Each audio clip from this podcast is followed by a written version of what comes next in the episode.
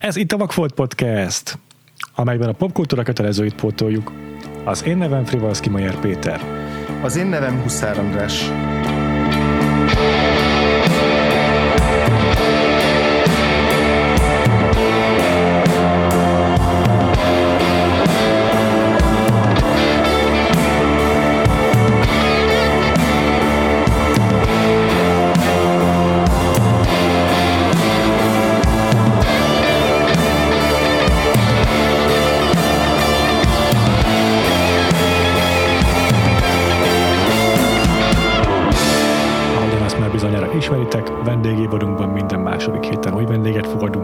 Legutóbb Török Dénestől megnéztünk egy vakfoltot, ezen a héten pedig visszatér, hogy egy kedvenc filmjét nézhessük meg.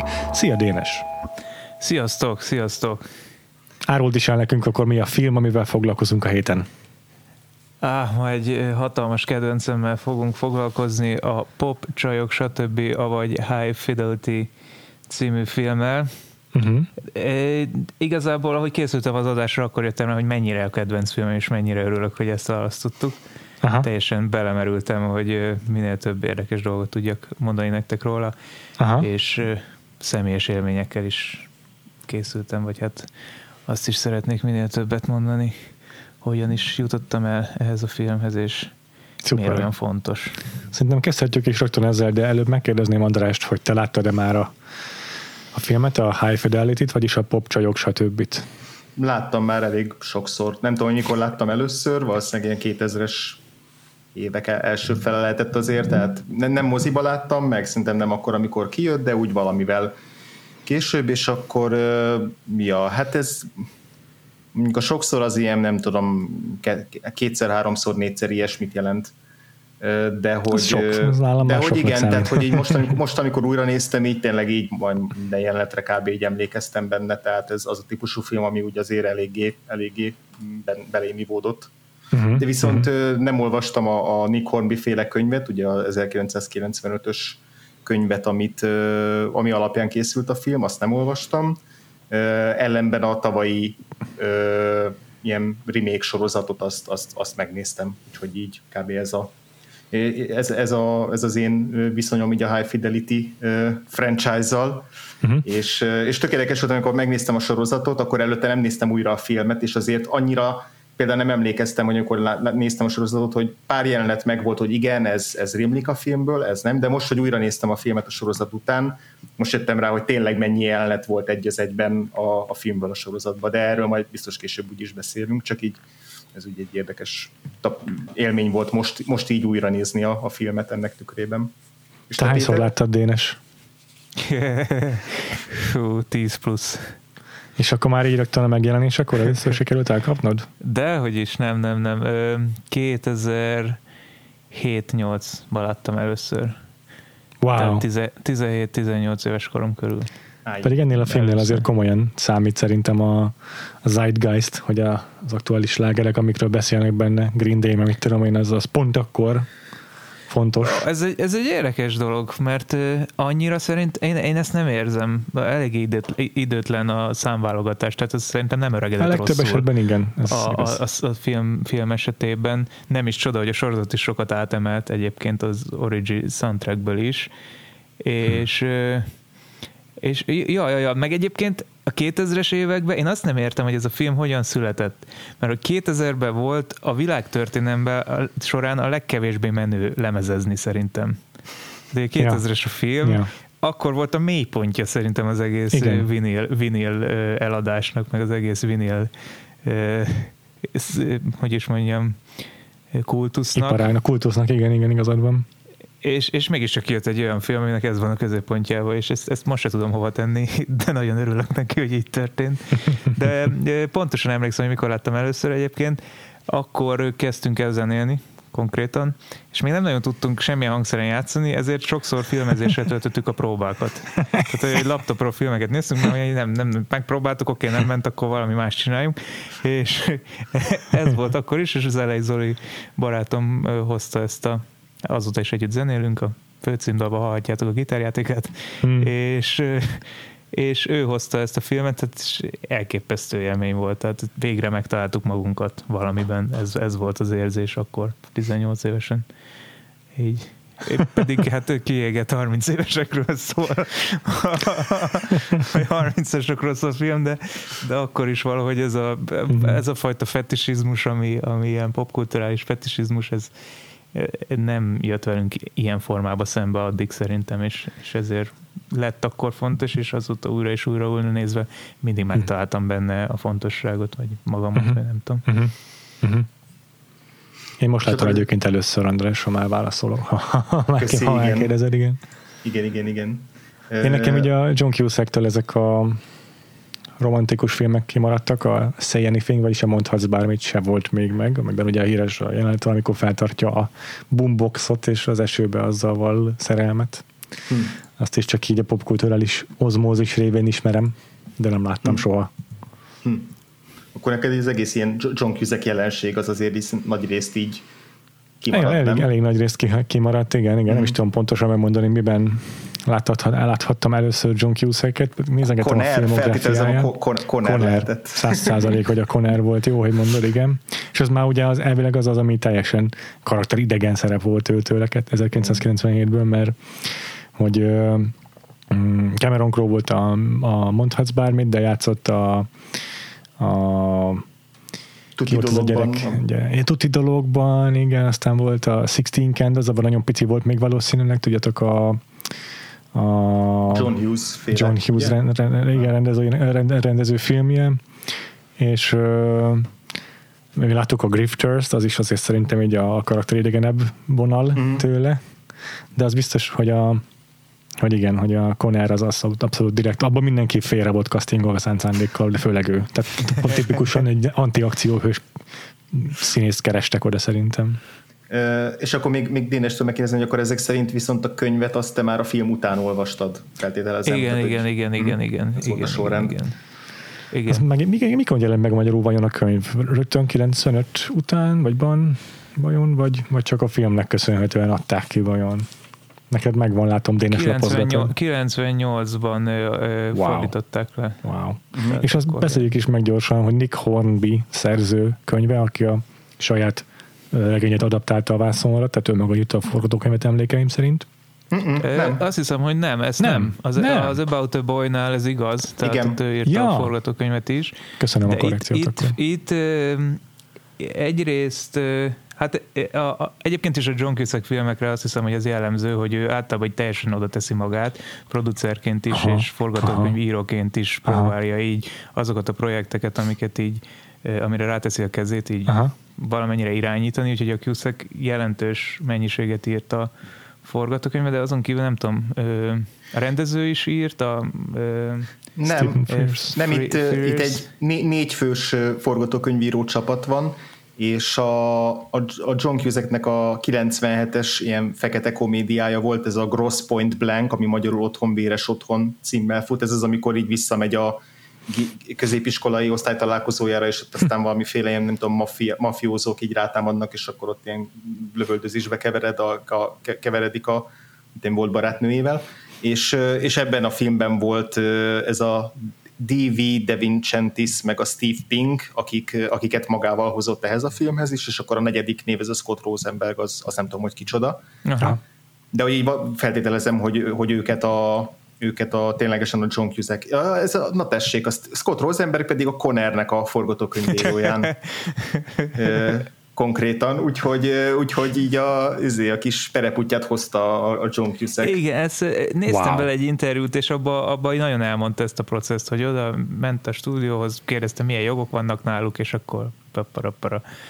Vagy hogy ez, ez egy ilyen átlagos dolog volt nála. Például hmm. ugye emlékezetes szerep a John Malkovich menet, és ott az volt, hogy bement a mm-hmm. stúdióhoz, és kérdezte, hogy mi az a forgatókönyv, amit biztosan nem lehet adaptálni, a legadaptálhatatlanabb, vagy hogy legeladhatatlanabb, aha. a legelkészíthetetlenebb forgatókönyv. Aha. És akkor jött, jött ez a John Malkovich menet ötlet, vagy hát ö, ajánlat, vagy nem is tudom, hogy ez az, aha. amit biztosan nem lehet megcsinálni, és akkor mondta, hogy de.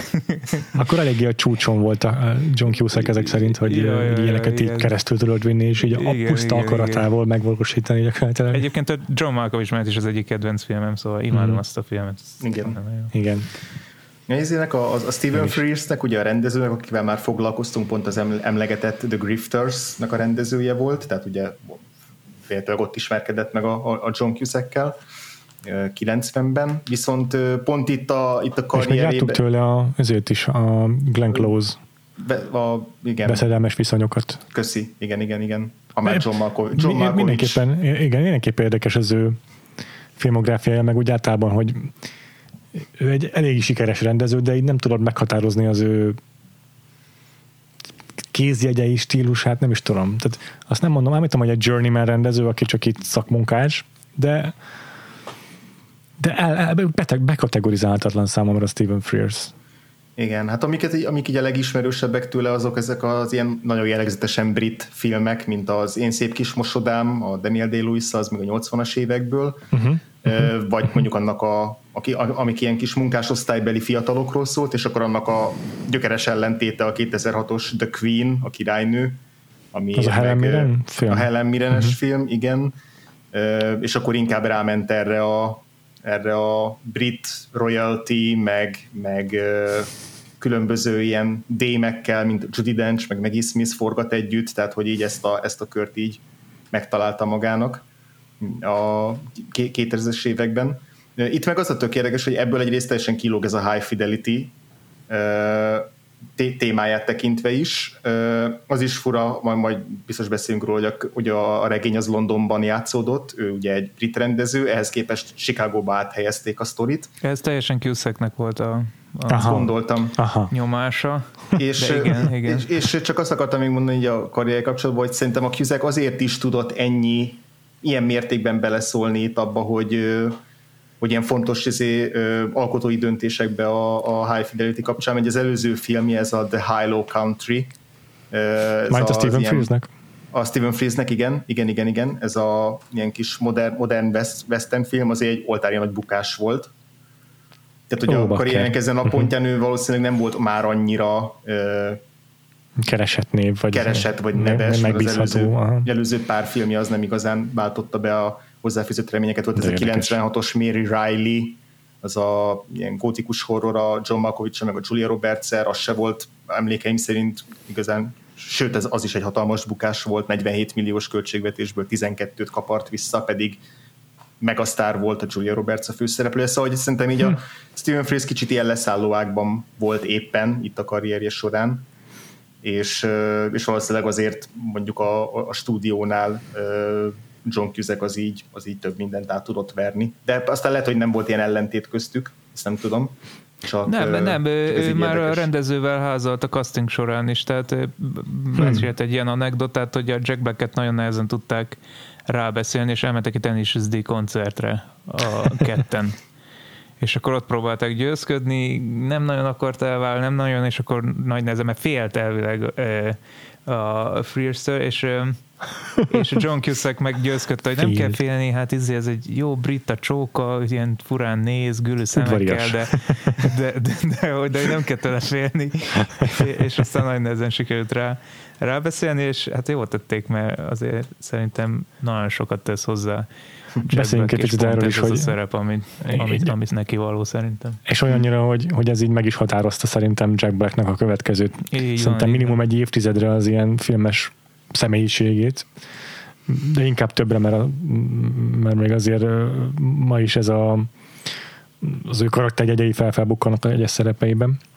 És hát ezelőtt viszont ő nem volt egy, egy kifejezetten ismert színész. Nem, nem. Voltak kisebb szerepei, úgy emlékszem, de hogy tényleg ezzel lett minden, minden országszerte ismert. Beleesett a vízbe, a Waterworld-be. Igen. Izébe volt a Bob Roberts című filmben, a Tim Robbinsnak ja. az ilyen elnökválasztós szatírájába, aha, és abban aha. egy ilyen, egy ilyen ő, őrült rajongót játszott. Aha, aha. De valóban a Tenacious D ekkor már egy jó ideje létező zenekar volt, ami tökéletesen passzol abba, ami, amit Jack Black a filmvásznal is megvalósít szerintem, hogy folyamatosan ikonizál és istenít ö, régebbi, sőt egészen nosztalgikusan nosztalgikus uh, érzelmeket felkeltő uh, zenei zsánert, ez a, ez a, ez a klasszikus hard rock, amit csinál igazából a Tenacious D-vel.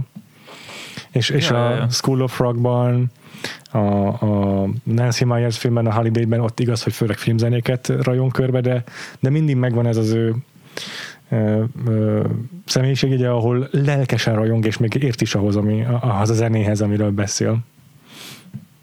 Igen, igen, és ez, a Cusack mondta, hogy nagyon fontos volt neki, hogy a Jack Black legyen, szóval ő nagyon akarta, hogy, hogy a Jack Black Aha. játsza ezt. Ja, valahogy elhiszed neki, hogyha zenéről magyaráz, mert annyira lelkesen magyaráz, hogy nincs ellentmondás.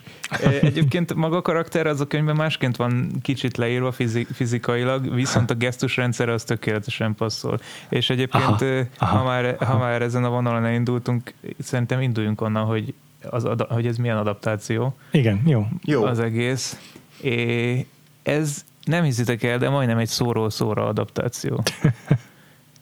Tehát oké, okay, én nekem főleg magyarul, vagy én főleg magyarul tudom, nem magyarul van meg, olvastam angolul is egy részét, de a, a magyar szöveget az biztos, hogy a fordítás felhasználásával csinálták a szinkront. Mm. Ja, ez azért fontos, mert kétezer-hétben mm-hmm. még inkább szinkronosan néztem filmeket, és, és ezért Persze. aztán... És, és, és, ez, és ezért aztán leginkább arra emlékszem, meg onnan maradtak meg ezek a mondatok, hát mind a napi, mai napig használjuk igazából azokat a szószerkezeteket. Erre is nemrég bukkantam rá, vagy döbbentem rá, hogy tehát az, hogy sektitán, meg mi vagyunk a halálmajmok, bazd meg, ezt mind a mai napig mondogatjuk egymásnak. Tehát, zene buzik kreténikrek, tehát egy csomó ilyen van benne, és ezek így pörögnek.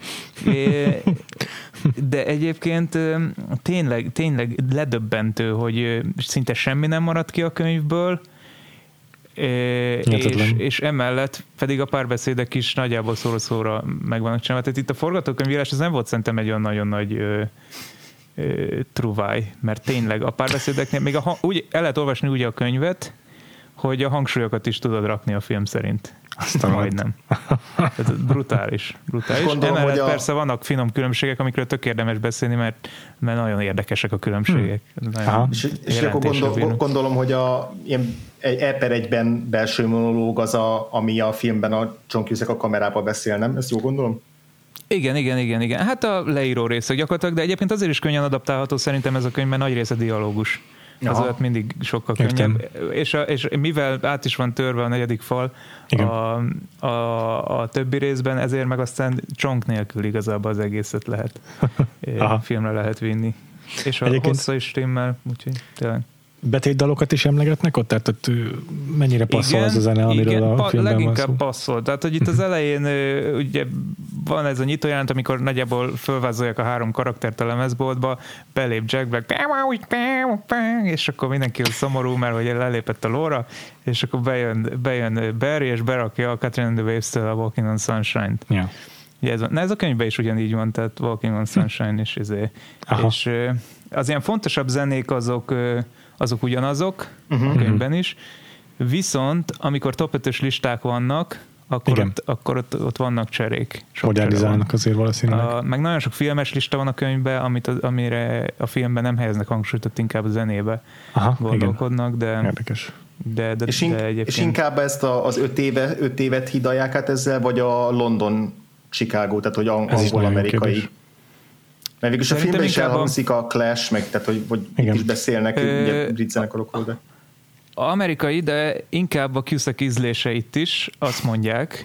Tehát, hogy például van egy nagyon-nagyon érdekes dolog, hogy kicserélik a... Ugye azt próbálja megkérdezni a, a, a Rob, ugye ez a filmben is mindenhol Rob, legalább a vezetékneve mind a három adaptációban különböző, tehát itt Fleming a, a könyvben, Gordon a filmben, és nem tudom mi a vezetékneve, de valami a harmadik a sorozatban. Aha. És, és ott ugye azt kérdezi a Barry-től, hogy, hogy ar- arra próbál rá, rá kérdezni, hogy mit jelent neki, hogy még nem látott egy filmet, mert hogy azt, azt kérdezte meg a csajtól, vagy azt mondta a csaj, hogy még nem feküdt le valakivel. Igen. És az van, hogy a, hogy a könyvben az van, hogy még nem láttak kutyaszorítóban.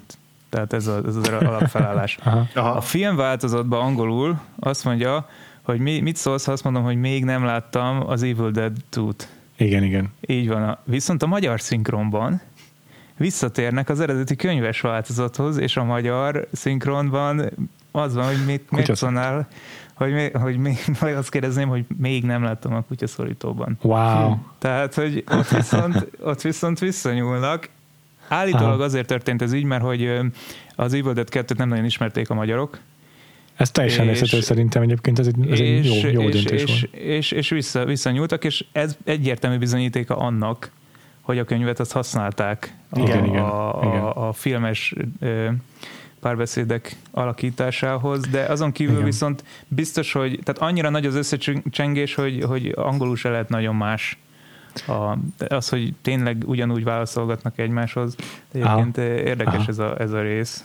Az a kutyaszorítóban most. Ja, szóval, szóval maga az adaptáció az, az, az szerintem nagyon-nagyon jó, és ez ugye a sorozaton is látszik, néha szinte szükségszerűtlen a sorozat léte emiatt, hogy Aha. tényleg annyira Aha. összecseng minden, hogy csak megismétlik harmadjára is a, a sorozatban ha. azt, ami már többször megtörtént. De érdekes. De én csak a trailerét láttam a sorozatnak, és azt láttam, hogy abban picit ilyen erőteljesebb vizuális eszközökkel, nagyon furcsa smash cutokkal dolgoznak, tehát azért valamennyire egyedi stílust igyekeztek ki farigcsálni maguknak, de lehet, hogy ez csak a trailer mm-hmm. sajátja volt, nem tudom. Ráncfervarrás volt szerintem leginkább, azért maga a mű az egy elég szexista mű. Az őszinteségével ezt ellensúlyozza szerintem, tehát, hogy oké, okay, mivel mindent elmond a magáról a karakter, aha, aha. ezért mi se tagadhatjuk le, hogy olyan gondolataink vannak, amiket, hogyha kibeszélnénk egy kamerának, akkor, akkor ilyeneket mondanánk. Ez, ez most a popkulturális vonalon kívül a romantikus vonal inkább, amiről beszélek. Mm. Igen. De hogy ez megmenti, viszont ez mai szemmel már nem annyira adaptálható, ja. vagy pé cé, mm-hmm. vagy nem tudom, vagy divatos. És ebbe az eléggé hozzányúltak szerintem a soriba, már csak a karakterek mm-hmm. minőségével is. És, és ez tök jót tett neki szerintem. Tehát én igen, elvezettel néztem jó. ezt. Igen, igazából a sorozat szerintem onnantól kezd igazán jó lenni a második felében, amikor már kezd jobban elrugaszkodni a, a, a könyvbeli uh-huh. eseményektől. Tehát például a sorozatban van egy nagyon hangsúlyos karakter, egy, egy, egy, egy fickó, akivel megismerkedik a, a, ugye, ugye a sorozatban a, a robot Zoe Kravitz játsza. És, nem értettem, hogy hogyan lehet a robot Zoe Kravitz. De most most e, és, és ugyan, ugyanúgy a első jelenetben izé, e, kimegy a bőröndökkel a csávója, tehát a, ugyanaz lejátszódik, viszont van egy ilyen kvázi plusz karakter, egy, egy fiatal Aha. srác, akivel megismerkedik viszonylag hamar, elkezdenek itt találkozgatni, de nyilván még nem tud leszakadni a, az előző csávójáról, és akkor végigvonul egy olyan közös vonal, hogy talál egy új, egy ilyen viszonylag ilyen kis izé, nyakig begombolt inges, nagyon straight, izé, ilyen kis kockaszögletes, de egy tök jó fej srác, és, és igazából sorozatban a második felébe sokkal inkább arra megy rá, hogy vele hogy bánik a Rob, őt hogyan használja ki, vagy vele hogyan seggfej, miközben visszatér a régi csábó ott is, és akkor Aha. vele is, hogy, hogy lehet, hogy visszamenne hozzá, és van egy ilyen háromszög, ami a filmből hiányzik, mert a filmben, tehát például a filmben, aki ezt a szerepet betölthetné, a, ez, a, ez a rockstar, vagy nem is rockstar, Mari de Salle, igen. A Mari de Salle, az énekes, annak van egy rendes megfelelője a sorozatban. Egy, Akit egy, egyébként Zoe Kravitz édesanyja játszik. Lisa Bonet, igen. Igen.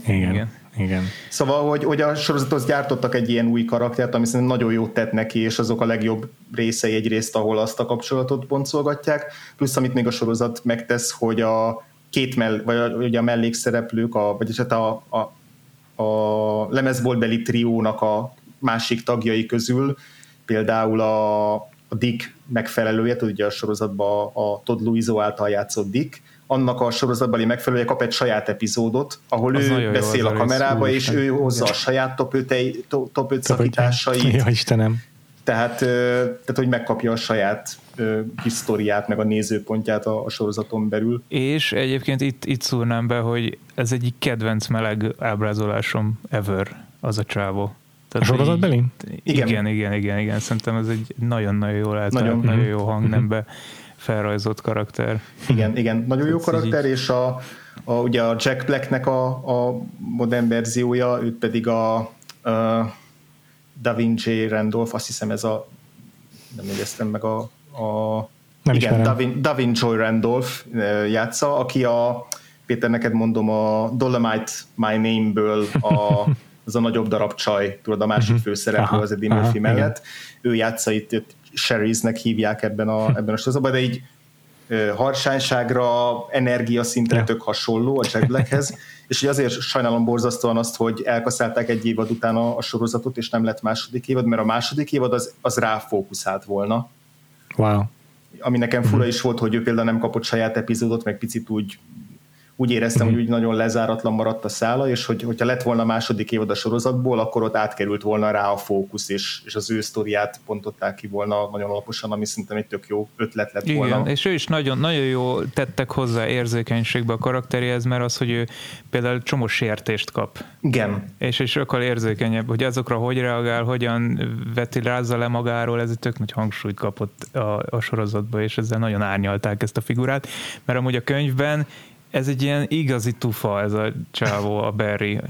Ezt már finomították Jack Black karakterével egyébként, tehát mm. hogy már Jack Black az nem annyira bunkó, mint a könyvben a, a Barry, wow. és itt meg kapott egy egész érzékeny. Igen, igen, igen. Komolyan, komolyan. És egyébként érdekes, hogy még visszakanyarodva, hogy Péter mondtad, a, hogy a trailer alapján egy kicsit harsányabbnak tűnt a, a sorozat, mint a film, ja, vagy nem ja, is tudom. Ja.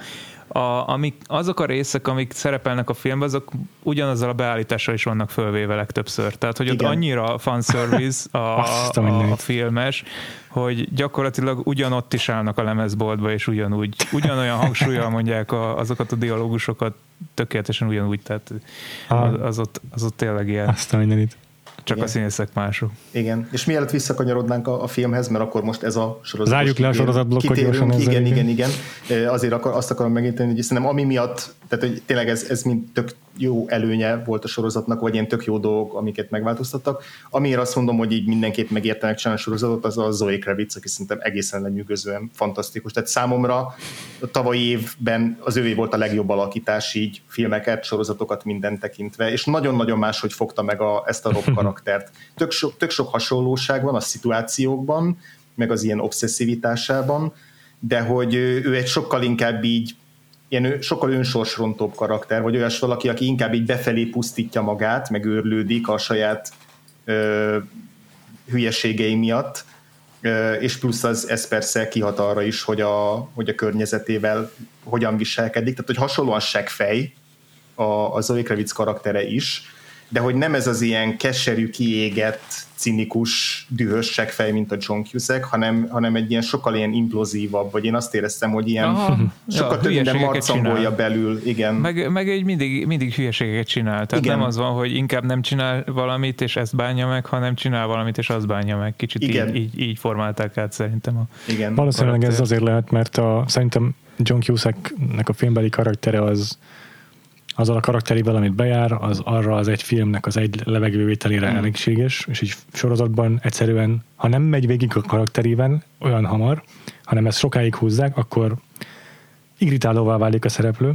Ha meg mm. végig megy a karakterében olyan sebességgel, mint a filmben, akkor meg mit csinálunk vele utána? Ja, ja, ja. Lehet, hogy ez is, igen, lehet. Amit mondasz. Ja. Meg, meg, meg, meg biztos, hogy tehát, ahogy a John Cusacknek a A, tehát amennyire táplálkozott a John Cusackből a filmbeli Rob, úgy szerintem táplálkozott a Zoe Kravitzből is a sorozatbeli Rob. Tehát a Zoe Kravitz egy sokkal chill, alapvetően chillesebb, lazább, nyugodtabb valaki, és hogy ebből, ebből teremtettek aztán ilyen konfliktusokat, meg feszültségeket, és egyszerűen ő nem tudott volna olyan ugyanazokat az energiákat hozni, mint a, a John Cusack, és ezt nem tök jól felismerték. Tehát, hogy mind a két, mind a két a filmben meg a sorozatban is megvan az az egyébként tök jó pillanat, amikor, amikor megtudja a Rob, hogy a volt barátnőjének már van egy új csávója. Ez benne van a trailerben is. Ez az ilyen, igen. És hogy ott ugyanúgy kirobban mind a kettőkből így a kamerába, hogy ki a faszom az az ilyen. Könyvben tehát, is egyébként, ugyanis? Én, hogy ezeket az ilyen kulcs, ilyen kirobbanásokat megtartják, de hogy így, de hogy így mégis tök más szerintem a hatása annak, hogy, hogy ezek a különböző színészek testesítik meg. Igen, meg egy karaktert átváltoztattak, hogy a, a Liz karakter a filmben, az csak egy bar, közös barátjuk hiába a Cusacknek ugye a tesója játsza. Ja, John Cusack, igen. John Cusack, de, de hogy ő nem rokonna aha, a aha. filmben, meg a aha. könyvben. A filmben nem is egyetemen derül ki ez egyébként, a könyvben aha. meg ott, ott igazából egy közös barát, viszont aha. ő belőle egy tesót csináltak a soriba, és ez nagyon jót tett neki, az is egy tök jó karakter lett szerintem. Ja. De érdekes. Szóval a... szerintem csak ajánlani tudjuk a sorozatot is, a, még azok, ha tetszett igen, a film. Igen igen igen, igen, igen, igen, igen. Viszont akkor kanyarodjunk vissza a filmhez. Jó. Péter, neked egyébként most, hogy először nézted meg ezt a filmet, egy eleve mennyi előismereted volt róla, mennyire tudtad, hogy miről szól, milyen jellegű, és hogy így milyen volt a, az első benyomásod ezzel a filmmel? Elég beszédes a magyar cím, szóval azért tudtam, miről fog szólni. Igen, az többet segít, mint az eredeti cím. Bocsánat, miért még erre válaszolok, csak hogy jegyezzem meg, hogy egyébként szerintem nagyon jó címválasztás. Hmm. Amiatt a pláne, magyar? hogy... A, magyar, a magyart mondod? Igen, igen. igen, amiatt pláne, hogy az eredeti cím is, azon kívül, hogy hifi, mit tudom én, azon kívül is egy dalnak a címe. A filmen belül, meg gondolom a könyvben belül is konkrétan elhangzik a Pop, Girls, et cetera című dal, A, igen, a ami egyébként fake, ez az egyetlen fake dal, amit Beszarok. említ. Igen, és viszont ezt emelik címmel. Igen, a zenekar is fake, tehát az az egyetlen, jó, oké, okay, nyilvánvalóan vannak zenés karakterek a könyvben, azoknak nyilván nem igen, valódi zenekaruk igen. van, de azon kívül az összes referenc, amiről beszélgetnek igen. a karakterek, az ugye valid. Igen. De, de ez és az ez egy pont. zenekar, aha. akit ugye Dick megemlít az elején, hogy átvette Kazira, az a zenekar, ez nem létezik. Tehát tudtam, ez nagyon jó. és az ő első lemezük, a popcsajok, stb. Tehát hangsúlyos a könyvben is, a film is, tehát ez egy jó választás volt, és tökre igen. kifejező, hogy miről, miről is van itt szó. Igen, igen, igen. Ja, ja, ja. De amúgy érdekes, hogy tényleg beleraktak egy ilyet, még kirakott a Nick Hornby.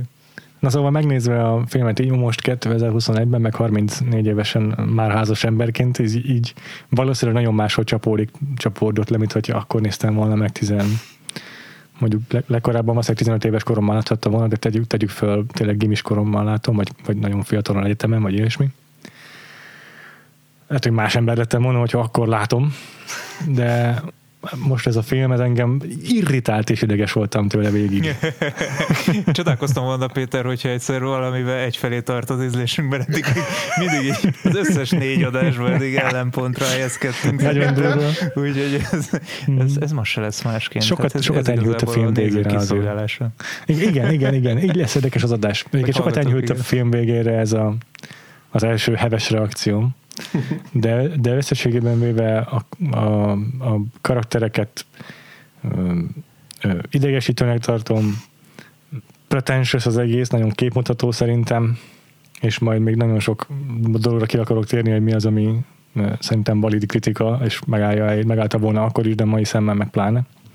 De majd, majd ezeket apránként elosztogatom az adásban. Egyébként érdekes, hogy a, a sorozat után néztem most újra a filmet, és nagyon-nagyon szexista volt nekem. Mármint, hogy ugye aha, szépen felvárták a sorozatba ezeket a ráncokat, igen. Ami, és utána meg olyan volt, hogy ú, úristen, azért ezek a mondatok. Na. Ez beszéljünk akkor először erről. Azt még én a legtöbb esetben elnéztem annak, hogy a narrátor szexista, nem feltétlen a filmnek ez az, egyezik az álláspontja a, a, az alkotóknak a narrátoréval.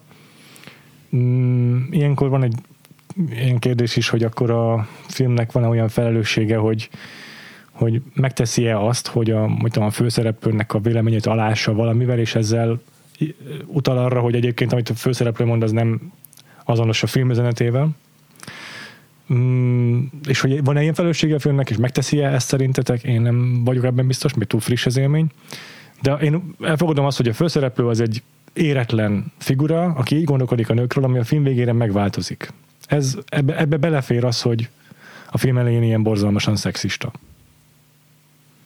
Számomra. Nem, szerintem ez annyira nem változik meg ez alapjaiban. Csak azt látja be, hogy ezt így nem lehet csinálni. De a gondolatai, aha. a véleményei szerintem megmaradnak a film végéig. Tehát, hogy nem... Egyébként igen, ez a... De belátja, hogy, hogy az, hogy ez működ, működtet egy embert, ezek a zsigeri szintű gondolatok, amiket ja. felszínre hoz gyakorlatilag ez a film. Mert lehet szexizmusként kezelni, de lehet mm. igazából egy túlráladó őszinteségként is, amit mondtam. Szerintem egy éretlen embernek ez... a gondolatai ezek. Oké, oh, oké, okay, okay. De ez is egy olyan dolog, hogy oké, okay, ezeket az ember elnyomja egy idő után, meg mást helyez előtérbe, magát többre tartja annál, hogy egy ilyen gondolatot esetleg... Vagy megérik, és nem így gondolkodik. Azért, azért, azért van így, van így. Igen, igen. Hát, jó. Lehet, lehet. Ez is elképzelhető. Most, nem most... tudom, mi az a megérés, de ez, ez, nem tudom, mi az a fogalom, de ja. Bölcsebb lesz. Én, én most nagyon-nagyon figyeltem arra, mert hogy tényleg itt a film elején az első, már az első néhány ilyen monológnál ez így nagyon melbevágó volt, a, ahol, ahol elkezd visszaemlékezni ugye az első szakításaira. Uh-huh. Azoknál már, már nagyon látványos volt a, a, a Robnak a, a ilyen szexista világlátása, meg hogy milyen volt már főiskolán, meg gimiben is. És hogy ott, ott nagyon figyeltem arra, hogy a többi szereplő hogyan reagál rá, mert hogy a film az ugye nagyon kapcsolódik, kötődik a Rob nézőpontjához, beszél a kamerába, ezáltal nyilván nem az ő fejében vagyunk teljesen, de, de szerintem egyértelműen a film az így szubjektíven az ő nézőpontját tükrözi, viszont szerintem gyakorlatilag minden jelenetben, vagy, vagy mi, majdnem minden jelenetben a többi szereplő, leszámítva mondjuk a két ö, ö, lemezboltos társát, akik hasonlóan obszesszívek, mint, mint ő. Ö, de hogy a, a többi szereplő folyamatosan őt így ö, hm, mi erre a, a, a jó szó, szóval ö, nem vonja kérdőre, nem, nem kritizálja, mire gondolsz? Ö, de, de pont az, hogy, pont az hogy, hogy, hogy jelzi azt, hogy rohadtul nem oké, amit csinál. Uh-huh, Tehát, hogy uh-huh, van, az, van az a karakter, a második szakítása, ez a Penny, ö, aki, akivel már azt hiszem a főiskolán, vagy a főiskolán, vagy a gimiben randizik, talán a gimiben randizik először, és akkor ö, ő az, akinél kifejti, hogy igazából ö, tökre csak azt számított, hogy milyen jó melle van, hogy izé azt ugye smárolás közben akarta fogni a mellét, és akkor, amikor nem adta oda magát neki ez a csaj, akkor faképnél hagyta. Ugye ez, ez volt a, a sztori, és akkor a, a film későbbi igen. pontján, amikor elkezdi visszakeresni, meg, meg fölhívni a, a, a volt nagy szakításait, akkor, akkor leül vele beszélgetni, és akkor rögtön felvezeti neki, hogy, hogy, hogy, hogy hát miért dobta őt annak idején a csaj, és akkor a csaj teljesen kiakad azon, hogy most tényleg csak ezért kereste el meg, meg hogy, meg hogy ez neki ilyen full traumatikus volt akkor, az, hogy ő így bánt vele, hogy, hogy, ő, hogy ő, ő, ő még várni akar, de aztán a következő fickónak ezért adta meg magát olyan hamar, mert ugye ez volt a John Cusacknek a kiakadása, hogy hát itt van ez a csaj, járunk, meg akarom dugni, ő nem hajlandó erre, szakítunk, és mit én egy héttel később már egy másik csávónak az ágyába volt. És akkor mondja a csaj, hogy, hogy, hogy annyira kiakasztotta az, hogy a, hogy a Robe miatt dobta, hogy utána, utána az első kicsi, kicsivel erőszakosabban nyomuló fickónak így odaadta magát, és hogy ez tökre... Mert már túl fáradt volt, hogy, hogy ez ellen védekezzen. Igen, igen, és hogy ez aztán így a szexuális életét ez egy hosszú időre teljesen tacsra vágta. Igazából A, a, nem profitál a viselkedéséből a főszereplő. És tehát, pont hogy, ez az. Tehát, hogy az... Ez soha nem profitál egyszer a filmben. Igen, szerencsétlen igen, faszi. Így van, és hogy, és hogy az, hogy ennek a jelenetnek, amikor a csaj felpattan és, és otthagyja, utána nincs semmi belátás, gyakorlatilag a, a, a Rob gyakor- igazából soha nem azt hallja meg ezekből a beszélgetésekből, ami számára így építő vagy fontos lenne, mert itt ebből az egészből ő azt szülő, hogy fú, tök jó, akkor nem kell aggódnom már emiatt a csaj miatt is, mert ő amiatt parázott, hogy őt dobta, de kiderül, hogy nem, rosszul emlékeztem, én dobtam a csajt. Tehát ugye ő, ő úgy akar úgymond épülni, vagy úgy akar, úgy akar ö, ö, úgy keresi a válaszokat, hogy, hogy ő jöjjön ki mindig jól ezekből a régi szitukból, amikre egy rosszul meg, emlékezett. Igen. És hogy szerintem ez majdnem minden párbeszéden megvan, és a, a Laura is, ezt, is rengetegszer felhívja erre a, fi, a figyelmét, hogy tökre nem figyel rá, tökre nem úgy igen, reagál igen. arra, amit ő mond. Soha nem azt hallja meg, ami ránézve para, hanem azt, ami valamennyire őt felmenti, és még van, amikor, amikor így be is vallja a kamerának azt, hogy seggfej voltam a Laurával, és ő azért szakított velem, mert, és akkor ugye ott felsorol négy érvet, hogy hogy ő, miért mentek szét, és ott úgy tűnik, még ki is mondja, hogy I'm a fucking asshole, viszont a következő jelenetben már jön ki a metró aluljáróba, és elkezdi sorolni, de igazából ez a mentségem, ez a mentségem, ez a mentségem, mm-hmm. tehát hogy szerintem a film nagyon tudatában van annak, hogy a főszereplője egy seggfej. És a, és a könyv is óta. Ugyanígy, tehát még az annyira uh-huh. nincs is kifejezve a filmben azok az önsajnálati körök, amikben, vagy hulkok, uh-huh. amikben benne van, és akkor ettől is még inkább úgy érzed, hogy de hát ne sajnáltass magad, hanem igen, inkább igen. tegyél valamit. Ja, ja, ja, szóval ez egyáltalán nem, ez egy antihős gyakorlatilag a filmnek a főszereplője. Ezt mindenképpen is de ki ezt az antihőst ettől függetlenül szerintem mindannyiunknak meg kell látni a magunkban néha. Mert mi is elbasszunk dolgokat, nem úgy viselkedünk emberekkel, ahogyan kellene, és, és ez szerintem a filmnek egy fontos üzenete, hogy, hogy, hogy a szituációk, amikbe belekeveredünk, nem, azt hiszük, hogy meg, megtaláljuk a kifogást, hogy miért úgy viselkedtünk, meg mi ez a... Meg, meg miért mondtuk azt, de valójában egy csomószor... Igen, így van. Be kellene valami magunknak, hogy rohadt nagy seggfejek voltunk. Igen. Tehát, hogy ez, igen. Hogy ez igen. szerintem egy fontos üzenet ennek a filmnek, és, és a könyvnek is persze. Igen, és arra, arra tökéletesen felhívja a figyelmet szerintem is, hogy, hogy az, hogyha ilyen éretlen vagy, és az ember leg, leg, elég hosszú ideig tart az az életszakasz, amikor ilyen érettek. Felhívom sokaknak... a figyelmet, hogy harminchat éves Rob Gordon. Igen, és ezt akartam mondani, hogy és sokak ki se jönnek ebből az életszakaszból. Igen. Azok gyakran egyszerűen képtelenek nem a saját fejükkel gondolkodni. Uh-huh. És itt ez történik a John Cusack karakterével, hogy sose látja a szituációt a másik szemszögén keresztül. Igen. És ez, ez szerintem is egy tudatos, tehát ez nem, nem, nem, nem próbálja ezt szimpatikussá tenni a film, vagy nem, elmismásolni.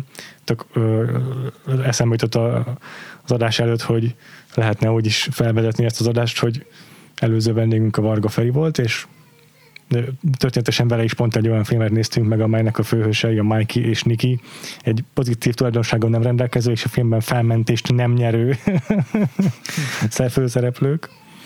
Itt azért ennél egy picit árnyaltabb, mert a végén végül is pozitív a végkicsengése a filmnek, amikor így mm. mégiscsak annyira megérik a főszereplő, hogy, hogy, hogy, hogy, hogy képes arra, hogy megállapodjon egy nőnél. Hát meg, meg, meg egy annyi felismerése van, annyi, annyi felismerése van, hogy, hogy úgy érdemes meg is hallgatnia azt, amit a másik mond. Tehát, hogy, hogy ott az utolsó néhány párbeszédben nem változik meg abból a szempontból, hogy ugyanolyan figura marad a Rob, mint korábban is, Csak, csak néha már, tehát egy-két beszélgetésben már ott azt érzem a végén a Lorával, hogy ott hajlandó kilépni egy picit a saját fejéből. Tehát, hogy... Mert meg, meg, meg tudta, hogy milyen az, hogyha nincs ott ez a karakter, aki néha ad egy pofon neki. Igen. És megmutatja. De egyébként remekül összecseng ez az egész ezzel a lemez fétissel, és, hmm. pop, és, és, és popstar bálványá, bálványként tisztelésével, igen. mert gyakorlatilag egy olyan példát állít ez elé, akár igen. a popsztárok is, ami egy nem valós világnak a lenyomata, és ehhez próbálja mérni magát a karakterünk végig. Hát nyilván ebbe elbukik, meg nyilván ez nem egy valós élhető igen. életet sugall az, amit, amit a kedvenc zenészeinél lát. Aha.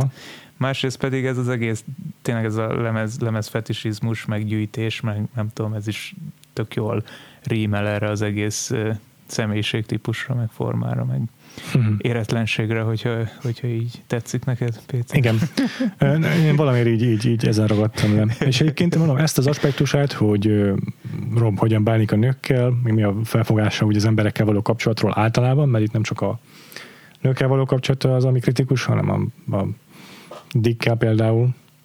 Uh-huh. Szóval ez szerintem nem maradt kritika, kritika nélkül a filmben, erre hiába lennék ideges vagy mérges, mert ez, ez egy olyan dolog a filmben, ez egy olyan aspektusa a filmnek, amely, amely szándékosan ö, és, és, és nem kritika nélkül van megfogalmazva. A, a, ami nekem itt, a, amire vonatkozik az én dühöm, az sokkal inkább pont a, a pop kultúrával, meg a zenével kapcsolatos hozzáállás a filmnek, és annak a annak a szereplők, a szereplők ezzel kapcsolatos viselkedése. Mert az viszont teljesen kritika nélkül marad, és az szerintem ott a Nick Hornby ez egybe mainline-olja a saját gondolatait, tehát amit a Rob, meg a Dick, meg Barry megfogalmaznak ott a zenével kapcsolatban, ott az, az az maga Nick Hornby szerintem.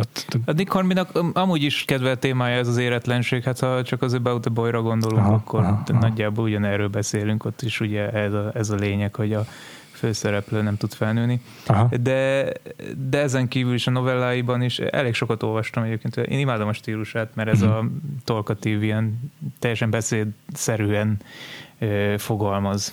Igen. Mindig. Uh-huh, uh-huh, mint uh-huh, hogyha csak uh-huh. éppen morfondíroznál magadba, kijavítja a saját mondatait, mikor ah, valamilyen eszmefuttatásnak a végére ér, de közben meg nem látja a fától az erdőt, mert annyit agyal, annyit agyal, hogy, hogy, hogy az egészben nem jön ki semmi, csak aha. körbe-körbe jár, és aztán valamilyen zenére gondol, abból egy filmre gondol, de abból a filmben a főszereplő már mit csinált, szóval, hogy ilyen, ilyen jellegű az ő írói stílusa. Aha. És itt van még előttem egyébként, amire majd szeretnék... Jó. hivatkozni.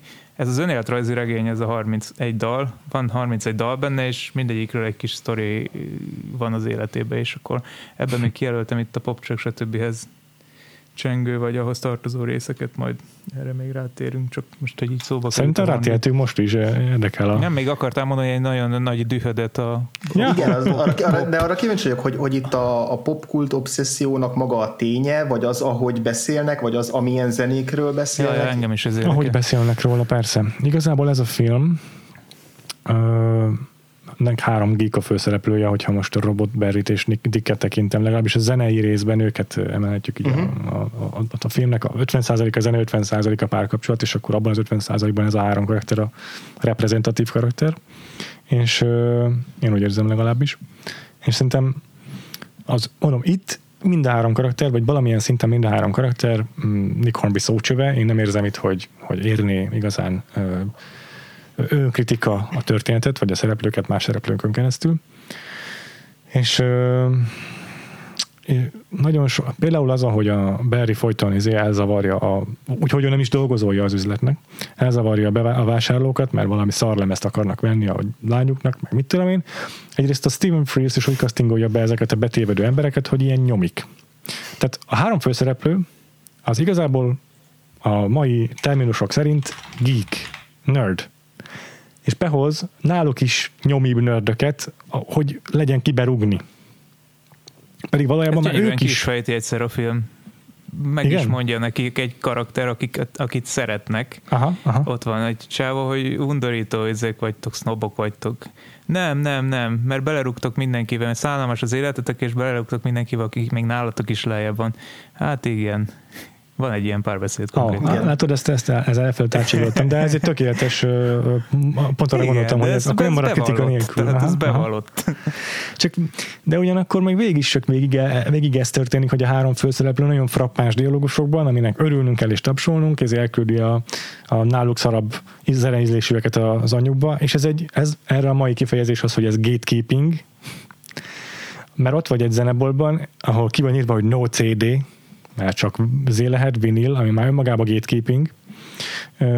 Elzavarod az összes bevásárlót, aki késői Stevie Wondert akar vásárolni, mert nem ismeri, hogy a szóban milyen királya volt. Tehát, hogy haver, ha bejön egy ember, és egy késői Stevie Wondert akar vásárolni, akkor mondd azt neki, hogy ugye, itt egy korai Stevie Wonder, ami száz százalékkal jobb, mint amit te akarsz, és örülni fog neki mindenki. Ne gatekeepelj! És szerintem ezt, ezt nem éri elegendő kritika a filmben. Mm. És ez, ez nekem nagyon képmutató, nagyon idegesítő, és főleg ez a problémám a filmmel, hogy ezek a to, állandó top five-olás, ez az állandó, ez annyira mesterséges, és annyira valószerűtlen számomra, és annyira tényleg mm, irritáló, nem tudok rá jobb szót, amikor emberek így beszélgetnek, hogy a, csak is popkulturális fogalmakban képesek gondolkodni és kommunikálni. Ez, ez, ez, ez, ez valóságtól elrugaszkodott számomra, megírt, és, és, és mondom, minden mondatából süt a, a, a pretentiousness, a, a képmutatás. Hát alapból a párbeszédeknek szerintem csak kis részét alkotják a pop, popkulturális párbeszédek, szóval ez csak amikor belépsz ebbe a dobozba, legalábbis. Én nem tudok ilyen, nem tudok ilyen nagyon ö, ö, hidegen, kimérten beszélni popkultúráról. Andrással rengetegszer ültünk le úgy sörözős szituációba, hogy ordibáltunk már, mint hogy nem tudom, mikor volt a Szegedre, az, Szegeden az nekem tökre megvallott, tudtunk a jazz kocsmába, és így, tehát az Elei Zolival üvöltöztünk már a végén, hogy az egy szar. Pedig ilyet nem lehet mondani, hogy az egy szar, Péter, a te fogalmad szerint sem, mert azt csak mondani, hogy nekem nem tetszik. Így van. De amikor kis, kis, kisebb beleéléssel, vagy hévvel beszélsz az általad jónak vagy rossznak gondolt témákra, akkor nem leszarod, hogy most izé, hogyan fogalmazod meg ezt az egészet, és igazából szerintem ez a film is ezt akarja kihangsúlyozni, vagy én már reverse engineering-elem az egészet, és próbálom a szánalmas életemet megmagyarázni. Nem, mert szerintem beleillik abba, amit mondtál, hogy ez így a de, Nick Hornbynak a gondolatai um, manifestálva közvetlenül, tehát nem teljesen belefér. És, és az, hogy te valamit kimondasz, ahhoz nem kell hozzátenned, hogy nekem ez a véleményem. Mert az azért, mert te mondtad ki, az a te véleményed. Nem, nem, nem, nem tagadom meg senkitől a lehetőséget annak, hogy kimondja valamire, hogy szar. Tehát ez pontosan, értem, mondasz, értem, értem. Csak, csak, csak azt mondod, hogy a filmnek valahogy úgy kéne viselkednie, hogy, hogy mindezt a közönség számára egy tanítható formában ö, prezentálja. Tehát valahogyan... Azt nekem, a nekem, ez így, az egy... nekem ez így életszerűbb, hogy valaki ilyen lelkesedéssel, ilyen parasztul mondja ki ezeket a mondatokat, teljesen magabiztosan a saját ízlésében, mert hogy semmi másra nincs igazából a karakternek, nincsen Barrynek egy csaja, nincsen semmi az életben, csak az ízlése, csak ebbe kapaszkodhat, hogy neki ott van ez, ez hogy mindenről tud egy többötös listát állítani. A film. Hogy ez igazából szánalmas, ami történik. Szerintem egyébként szerintem kritikus is, meg szereti is a szereplőit. Tehát én, én úgy Igen, ez a problémám. Úgy árnyalnám ezt a képet, hogy ilyen nagyon kettősen, vagy nem, nem kettősen, hanem kétféleképpen viszonyul egyszerre a szerep, ehhez, ezekhez a szereplőihez. Egyrészt szerintem is teljesen benne van, egyrészt abban a jelenben, amit a Dénes kiemelt, amikor a, az Jó, a vendég mondja, hogy okay. ti mekkora sznobok vagytok. Már emlékszem melyik ez, csak, csak teljesen elfette az emlékezetem. Meg, hogy, meg, hogy, meg, meg ugye elhangzik ez az ilyen kvázi tételmondata a filmnek, amikor a, a John Cusack így belenéz a kamerába az egyik monológba, és akkor kimondja, hogy ő megtanulta azt, az, hogy az az élet alapszabálya, hogy nem az a fontos, hogy, hogy milyen vagy, hanem hogy mit szeretsz. Hát, hogy ez legyen a fontos. És szerintem ez egész film ennek a tézisnek a, a cáfolata. Yeah. És, és a film aztán végén pont... mégis abba köt ki, hogy elkezd csinálni egy mixtépet, és elmondja a szabályait a mixtép készítésnek. Igen, abban nekem azt tetszik, hogy, hogy ott ugye már a Lorának készíti a mixtépet, és nem azok alapján, hogy neki milyen zenék tetszenek, mint a Robnak, hanem hogy mint a Lorának. Tehát, hogy nekem a pont az az életszerű, hogy a Rob ennyit fejlődik, vagy, vagy ennyit változik, hogy így Aha. oda jut el, hogy ő még mindig ugyanolyan obszesszív marad, még mindig ugyanúgyan mixtépekben fogja, el, meg a popkultúrában fogja megtalálni magát, meg azon keresztül fog kommunikálni, de, de legalább nem tudom, az ego tripjéből ennyit, ennyit visszavesz. Tehát, tehát hogy, hogy én, azt, én úgy érzem, hogy ezt a, ezt a ö,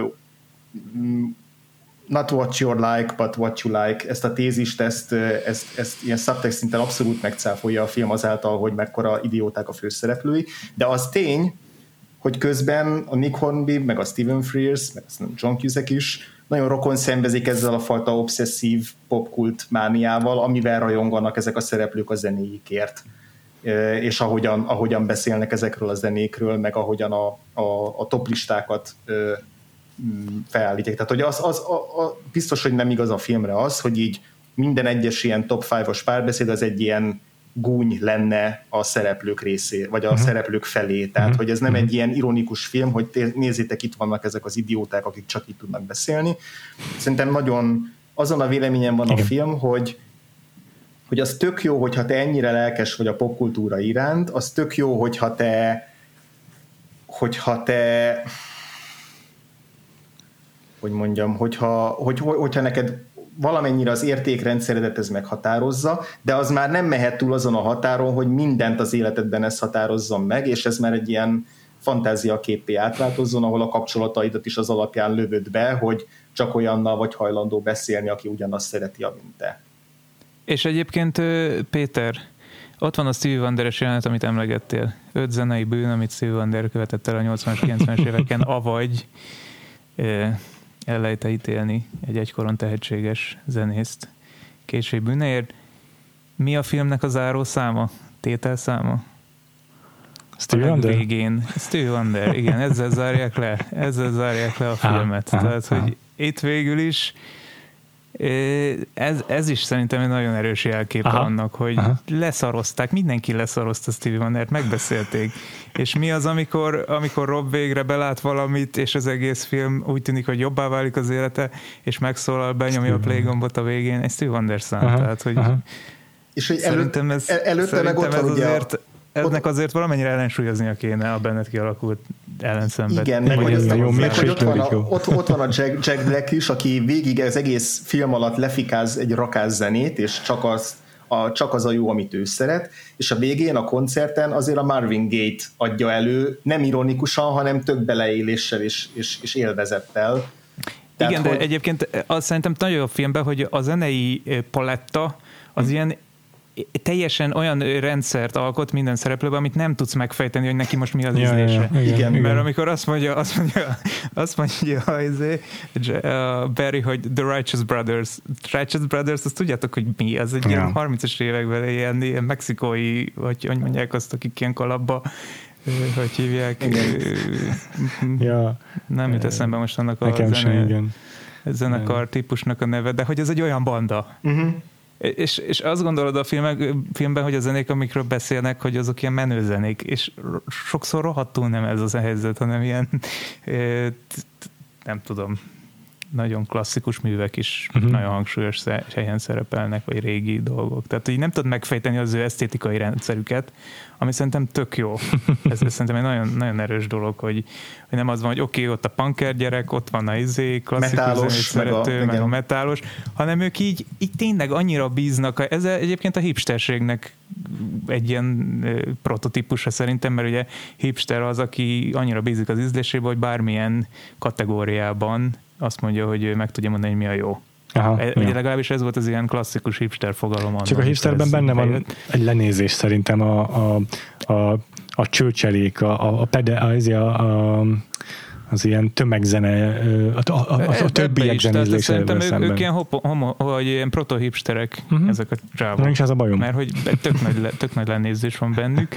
De közben pedig, hogyha meg tényleg ezzel ezt tartják az ő személyiségüknek a legfontosabb aspektusának, akkor meg mi más tehetnének, mint hogy ehhez görcsösen ragaszkodnak, és mindenhol, ahol tehetik, hogy megmutatják az ő akár tárgyi lexikális tudásukat fitoktatni tudják, vagy a, az átélt élményeiket, ez a, a koncertélményeket. Igen, az egyik ilyen illusztris jelenet, amikor a három férfi beszélgetés, talán pont valami koncerten, valami, mindegy, valami sorba állnak, és akkor szóval van egy lemez, vagy egy előadó, és akkor azon veszik össze a Dick meg a Barry, hogy van-e The a cím elején. Ez tökéletes, igen. És közben a John Cusack megforgatja a szemét, és igen. az jó, mert kritizálja a film, hogy a lexikális tudásokon versengenek, ami egy teljesen értelmetlen. Bár akkor és, még nem voltak okos telefonok, szóval nem tudták önkönnyen eldönteni a vitájukat. És egyébként nagyon tipikus, tipikus dolog, ilyen főleg geek, akármilyen geek közösségben, ez nagyon tipikus dolog, és nagyon rossz, szerintem rossz aspektusa a geekségnek. És jó, hogy ott forgatja a szemét a John Cusack, de John Cusack is ugyanebbe a geek branchba tartozik, és az a bajom, hogy ez a három ember egymást is gyűlöli, egymást is lenézi, egymás zenézlése miatt, és nincs egy, nincs egy közösségvállalás a geekségükben. Ilyen nincsen. Ilyen de még be is szól neki, hogy izé beszólhatnak, de, de nincsen olyan, hogy, nincsen olyan, hogy bármiféle ö, olyan ellentét kialakul, ami mondjuk az ő barátságukat veszélyeztetné. Nekem egyébként... Nem van barátságuk? Ezt, csak ezt, ezt, ezt, ezt itt a könyv, könyvhöz könnyen nyúlok, de abban van egy rész, amikor megtudják, hogy szakított a Lorával a Rob, és akkor nagyon uh, szupportív mind a két mellékkarakter vele. Egyébként. Ez a filmben egyébként tényleg nem szerepel. Ez, ez, ez, de van, de egy ilyen, van egy ilyen rész a könyvben, amikor, és pont ez a koncertre elmennek együtt, és akkor mindenki nagyon figyel mm-hmm. Robra, meg, meghallgatja, meg nem tudom. Én abszolút team ez Dick nem... vagyok, akinek, aki képes érzelmekről beszélni. Csak az a bajom, hogy amikor ezzel megkeresi a, a Robot, akkor Rob kb. Forgatja a szemét, és elküldi a halálfaszára.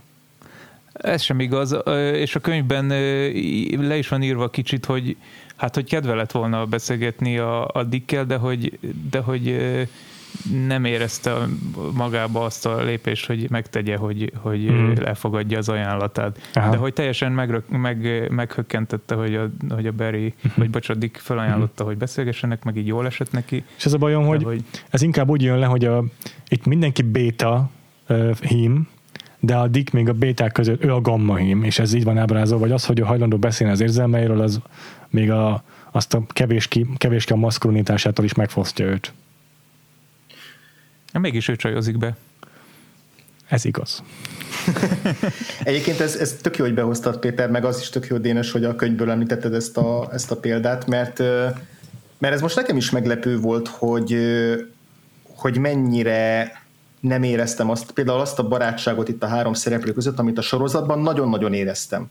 Sorozatban szerintem sokkal erősebb és dominánsabb az, hogy ők egyébként tényleg nagyon kedvelik egymást, és, és, és, és támogatják egymást, azzal együtt, hogy közben fontosan vitatkoznak a popkulturális ízlésükről, meg zenékről, meg, meg top five-okról. Tehát, hogy a sorozatban nekem nagyon jól működött az, hogy, hogy hármójuk között mi a dinamika, és ehhez képest meglepő volt, hogy a, a filmben nekem, egy, nekem is egy picit néha túllógott ez a faj ilyen contentious, kicsit agresszív haverság, ami megvan a szereplők között, de hogy ez, ez nagyon sokszor már tényleges bunkóságba ment, tehát főleg mondjuk, ahogy a Rob kezelte a, a, a, a Dicket, és hogy, és hogy lehet, hogy ebben volt egy ilyen, ők így...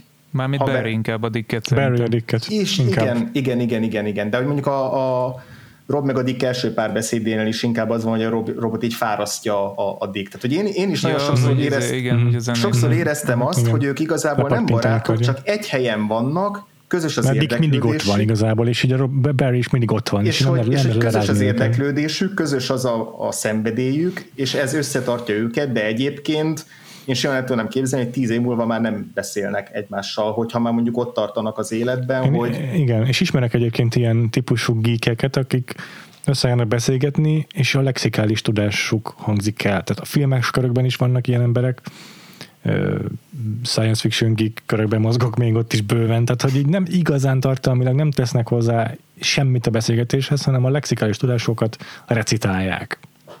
De, de itt szerintem a filmben azért ez nem annyira hangsúlyos, mert ez érzelmek, tehát hogy tényleg annyira kikelnek magukból, hogyha valamit... Nekem ez ellensúly, ez a lexikális tudás, másrészt pedig ez az egész barátság dolog. Ezt mindig úgy éltem meg, hogy ők ahhoz, hogy így beszélhessenek egymással, csak nagyon jó barátok lehetnek. Én erre mindig így gondoltam egyébként. Hmm. És mi bár mi nagyon hasonlóan, amit írtam is hétközben nektek, hogy mi nagyon hasonlóan vitatkozunk a barátainkkal a popkultúráról, tehát... De másról ilyen, is tudtok ilyen, beszélgetni, ilyen, azt feltételezem. Azért mondtam, hogy amikor belépünk a popkultúra dobozba. Igen, de ők nem lépnek ki belőle soha. Ők ebben... Hát mert ez a filmben, filmben nem... Hát igen. Értem a problémádat, de most ezt még befejezem egy pillanat. Hogy, hogy, hogy azt én mindig éreztem a filmben, hogy, hogy ezt csak azért tehetik meg egymással, hogy így beszélnek, mert egyébként tökéletesen tisztában vannak a viszonyukkal, Az, az, az, hogy ezzel nem fognak úgy megsérteni valakit, hogy az másképpen álljon hozzá másnap, vagy ne jöjjön be dolgozni. Szerintem ez a, igen, ez a saját élményeidnek a van bele remélése ebbe a filmben, mert ez, ez nincs de, benne. De, ez, de, ez egy, de nem most találtam ki, tehát, hogy ez korábban is, de való, valóban biztosan így van, hogy próbálom ezt e- Ha így, lenne egy-két jelenet, amiben látjuk őket ez... ebben, ezen a kontextuson kívül, ahol nem a zeneboltban találkoznak, és egyébként tényleg kurva jó barátok, és másról is képesek beszélgetni adott esetben, és nem csak ez a ellenséges hangvételben tudnak egymással beszélgetni másról, és amúgy a zenéről meg így beszélgetnek egymásról, és ez egy ilyen szurkálódó banter, amit tök oké, hogyha tényleg olyan szoros barátság fűz össze benneteket, akkor rendben van, de tök az jön le nekem a filmből, hogy ott dolgozik a Bob a Rob az üzletben, ez a két majom meg minden nap ott lóg, mert nincs munkájuk, nem lehet őket levakarni azért is a boltról, és a Robnak el kell viselnie, hogy ők jelen vannak.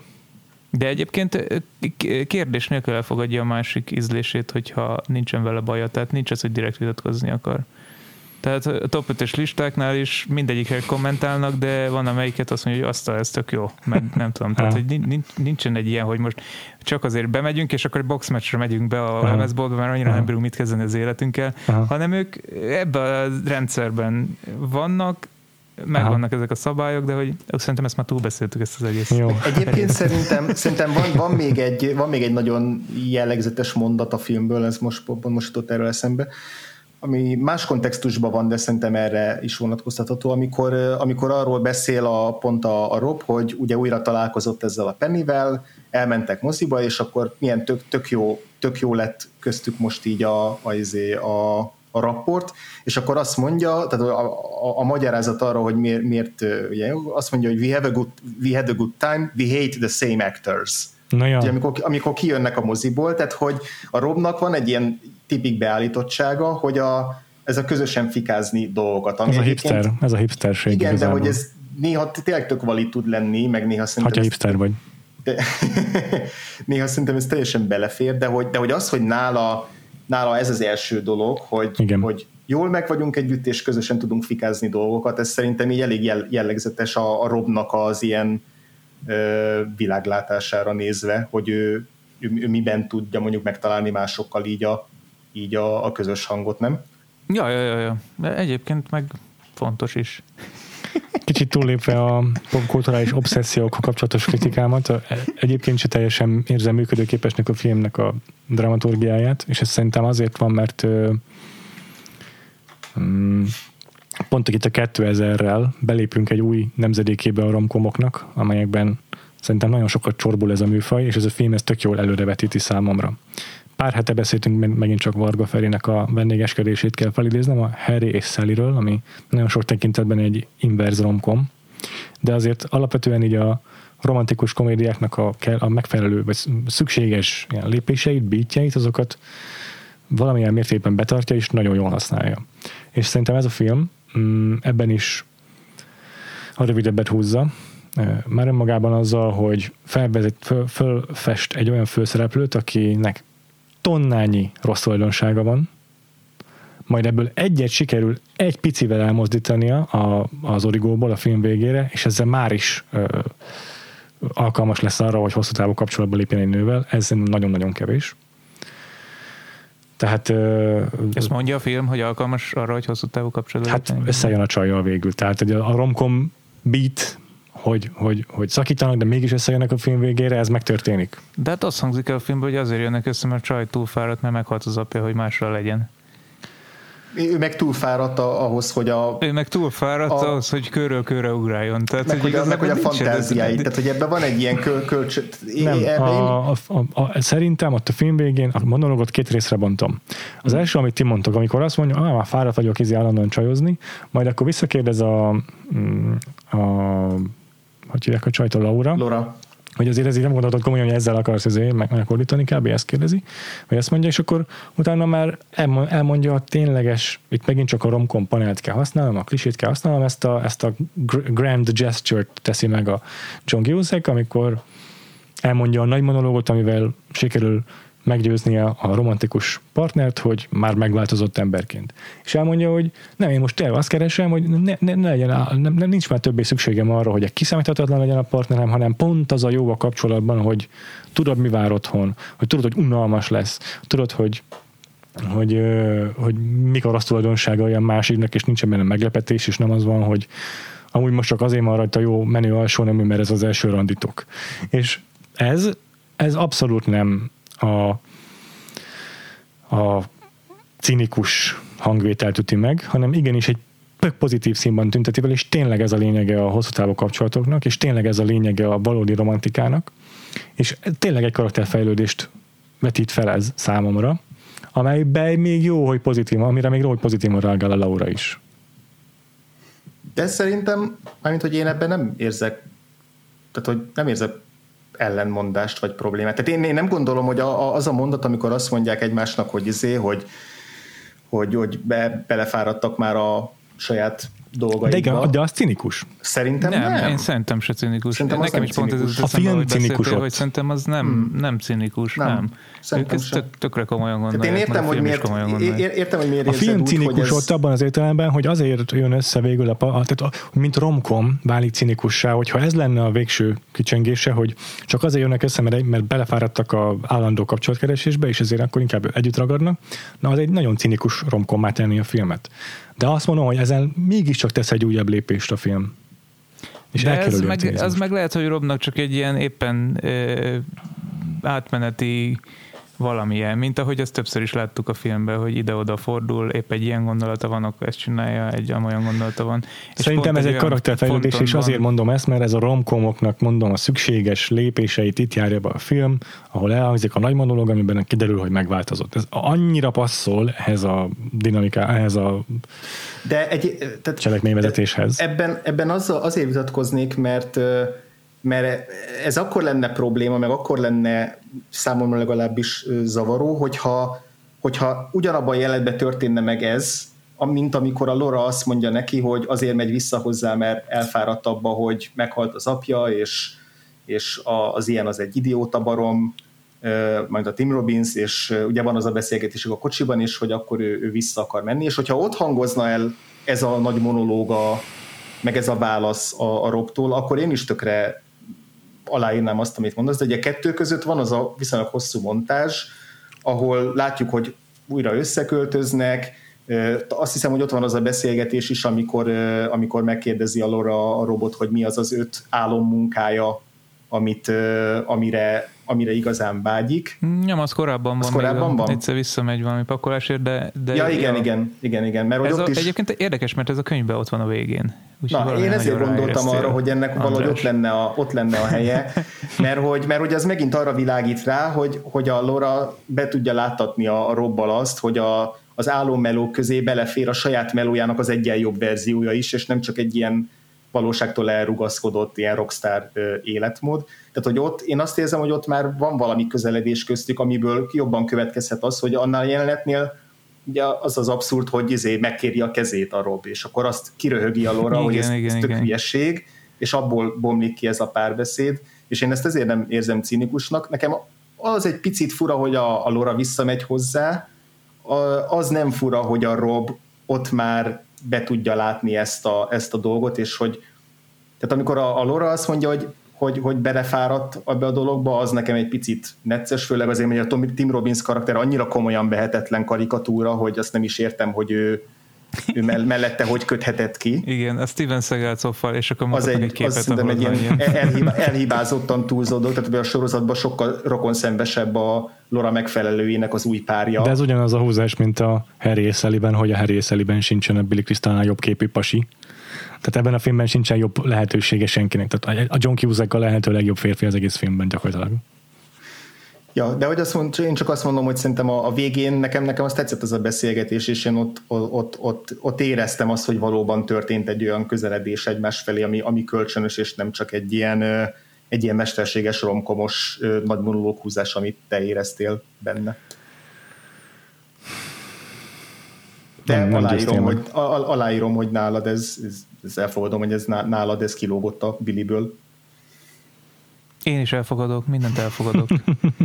meg, meg, hogy az van, szerintem... De örülök, hogy erről beszélünk a fináléról egyébként. Igen, Ebben igen, most igen. nem tudtadok meggyőzni igazából. Szerintem az van, hogy, hogy ha, ha nagyon megutálod ezeket a szereplőket a film első felébe, akkor onnantól kezdve már nagyon nehéz elfogadnod azokat a pici kis inkrementális változásokat, amiket, amiket végezniszek, mert az sokkal erősebb lesz benned az, hogy de bazd meg, ezek ide, ide, idegesítőek, és szerintem nálad ez a Uh-huh. Ez a helyzet. Ez biztos, hogy igaz, hogy már zsigeri, tehát az ilyen autoimmun reakcióm a film végére az, hogy rosszul reagálok bármire, de mondom, kerestet, nem, nem azt mondom, hogy ezért, tehát beláttam a film végére, hogy ez egy tudatos karakterépítés volt, amelynek ez a lényege, hogy ezek ilyen igen. antihősök tulajdonképpen. De és még így is találtam kifogásolni volt a filmben, amit logikusnak vagy jogosnak érzek. Jaja, világos. Nagyon tetszik. Ja, és, ez, és ez fontos is egyébként, hogy te azért elég analitikusan nézted ezt a filmet, tehát mint filmet, romkomot próbáltad berakni dobozokba az egyes részeket, mm-hmm. szereplőket, mm-hmm. indítatásokat, ahogy, ahogy mondjuk én is most néznék egy új filmet. Mm-hmm. De ezt a filmet én nem tudom úgy nézni. Hát yeah, ez yeah, yeah. ez az a film, amit láttam tíz pluszszor, és a, azt várom, hogy izé mm-hmm. mondja, mondja a monológiát Jack Black, és akkor jön az a izé geek csáv, hogy elnézést, és, és itt már röhögök, mert hogy maga a szituáció vicces, agresszív, mm-hmm. ahogy mm-hmm. a nők leírják a kutyaszorítóban. Agresszív film, izé, és a zenéje király. Ez, ezt tartják a fontos. És nekem ez a, ez a fajta őszinte lelkesedés, Bármilyen értelemben, tehát hogy akár, nem, tök mindegy mi a kicsengése, értem, hogy a filmnek valamit üzennie kellene, meg ilyesmi. Ez a fajta őszinteség, ez sokkal életszerűbb, mint hogyha a film túlgondolná azt, hogy ezt a mondatot inkább úgy kéne adaptálni, hogy annak olyan legyen az üzenete, hogy ne nézzenek agresszív filmeket a gyerekek. Nem, ez tehát, továbbra nekem, is nem, nekem nem, ez, nem azt várom nem... el, hogy csak tompítsa a karaktereit a film, hanem hogy sikerüljön a filmnek a legalább a subtextjén keresztül, vagy a, igazából textben lenne a legjobb, de hangsúlyozni azt, hogy amit ezek az emberek gondolnak és képviselnek, az egyébként nem uh, a film álláspontja, vagy nem egy olyan dolog, amelyet uh, ünnepelni kell, hogy, hogy, hogy gatekeepelik a zene uh, szeretetét. Uh, de, de mondom, ezek csak a, a kifogásai meg egyébként ez, hogy gatekeepelik a zene szeretetét, uh, hát valójában Rob is egy dé dzsé, tehát egy csomó zenével megismertett egy csomó embert. Barry előadóvá válik a végén, tehát Stevie Wonder számokat énekel. Tehát egyébként a könyvben is klasszikusokat énekel, mert Laura arra kéri, hogy ezen a bulin, ami a végén van. És egyébként nincsen ez a zenekiadós szál, ez hiányzik a könyvből. Tehát ez, amit egyébként átemet a sorozat is, ez, ez nincsen alapvetően benne. Aha. Sokkal hangsúlyosabb egyébként a Marida szálnak a szála, tehát ő például ad akusztikus koncertet a lemezboltba, meg az ő kapcsolata Robbal sokkal kifejezettebb a könyvben. Uh-huh. Ezért is lehet egyébként, hogy ezt a plusz szereplét beemelték a sorozatba, kicsit ezt, uh-huh. ezt próbálták visszahozni. De hogy, de hogy alapvetően A, a, hogy hívják, a Barrynek azért lesz csaja, mert a lemezboltban beszélget az emberekkel, és akkor ezért. Tehát, hogy van, van szerintem valami, ami minden szerencsétlenséggel szemben, amit a film sorsként rászán ezekre a karakterekre. Azért a kis pozitív vonásuk, hogyha megvillan, akkor valamit profitálnak ez, benne, vagy mm. legalábbis adnak valamit a környezetükben. Ezeket jó, hogy mondod, de pont ezekkel kapcsolatban tudok kifogást emelni, hogy a az, hogy a Barry a végén Marvin Gaye-t énekel, az egy... Úgy jutunk el A-ból B-be, hogy nem látjuk az odavezető utat. Csak egyszerűen megtörténik, hogy most a Marvin Gaye már hirtelen nem lesz ciki. Vagy az a szám nem lesz ciki. A Marvin Gaye mondjuk nem volt ciki. Igen, de akkor, meg, a, de akkor meg nem karakterfejlődés mégse, tehát akkor ezzel nem változott semmit se a Barry karaktere viszont. És ugyanúgy izé... Nem, nem, nem, én azt mondom, hogy azzal ad. Tehát, hogy azzal, hogy azt ott előad, hogy ő mint előadóvá emelik, és ott a, megtáncoltatja kvázi az embereket, vagy uh-huh. tehát uh-huh. ahogyan egy előadóban ja, adni képes, ott, ott ő adni tud. Uh-huh. Tehát, hogy ez, ezzel végül is... De akkor meg ennek, nincsen, meg ennek nincsen felfestve az útvonala, tehát egyszer csak megtörténik. Senki nem várja egyébként, hogy, hogy ő bármivel is tehetséges. Mert tudják, a, a, hogy egy rakás... Ezt leírja a könyv ezerszer, hogy a Barry az egy rakás szerencsétlenség, és ez frusztrált, és nagyon kompenzálni akar ezzel, hogy ő minden az, zenét leszaroz. Igen, kétezerben egyébként biztos tök jó fordulat volt, hogy egy tök ismeretlen csávó, aki, aki egy elhízott nerdnek néz ki, az egyszer csak kiderül, hogy tök jó énekes. És ez egy jó fordulat volt, ezt aláírom. De maga az, hogy ott elkezd adni a közönségnek ezzel, ebben az értelemben a Barry, ez egy a karakter fejlődése szempontjából váratlan dolog. Az, hogy énekel és tud énekelni, az rohadt jó fordulat. De, de ez, a, ez, ez a dolog, hogy hirtelen nem elüldözi az embereket a boltból, hanem még énekel is, és táncra perdít embereket, ez, ez, ez teljesen légből kapott a karakter fejlődés szempontjából. Egyébként ennek a, ebben a Lorának van nagy szerepe, tehát ő, ő lépteti föl egyáltalán Barryt, bízik de megint benne, csak az, az, is, az is egy légből kapott dolog elég. Számomra. Tehát ki tudja, okay. mióta járt a Robbal, és mikor másodszor jönnek össze, hirtelen motivált lesz abban, hogy a Robnak a, a hobbiaiban eredményt érjen el. Nekem ez totál megalapozatlan volt. És az, hogy még, még ért is hozzá, és összehoz egy koncertet, vagy nem figyeltem a filmre, vagy, vagy tényleg megalapozatlan volt mindez. Hát sokszor beszél arról róla, a Laura, hogy a Rob ö, egy helyben topog az életébe. És hogy minden, amit szeret csinálni, abban nem képes előrelépni. Úgyhogy ez nem megalapozatlan, mert végülis ezt akarta csinálni. Nem kérdezte meg a Robot, hogy szervezzene neki egy bulit, csak kiplakátolta a környéket, hogy lesz egy buli, ahol újra dé dzsézni fog a Rob, és, és sőt kiad egy e, lemezt, és annak egy partit csinál. Tehát ezt gyakorlatilag megöl ki a fő karaktert, Igen. Amit mindig is várt tőle abba az irányba, hogy valamit kezdjen az életével, és, és kicsit ö, legyenek céljai például. De ez hol volt eddig, amikor először jártak a filmsorán? De erről beszél folyamatosan a Laura, hogy ez zavarja őt, hogy még mindig egy elnyújt zokni, vagy amikor először elhagyja, akkor ezt mondja neki. Mitől válik most proaktívvá Laura a második kapcsolatukkor? Talán felismeri, hogy ő is tud ebben szerepet vállalni, hogy Rob tényleg egy de kis ezek találok, amiket nem ír le a film se textben, se subtextben.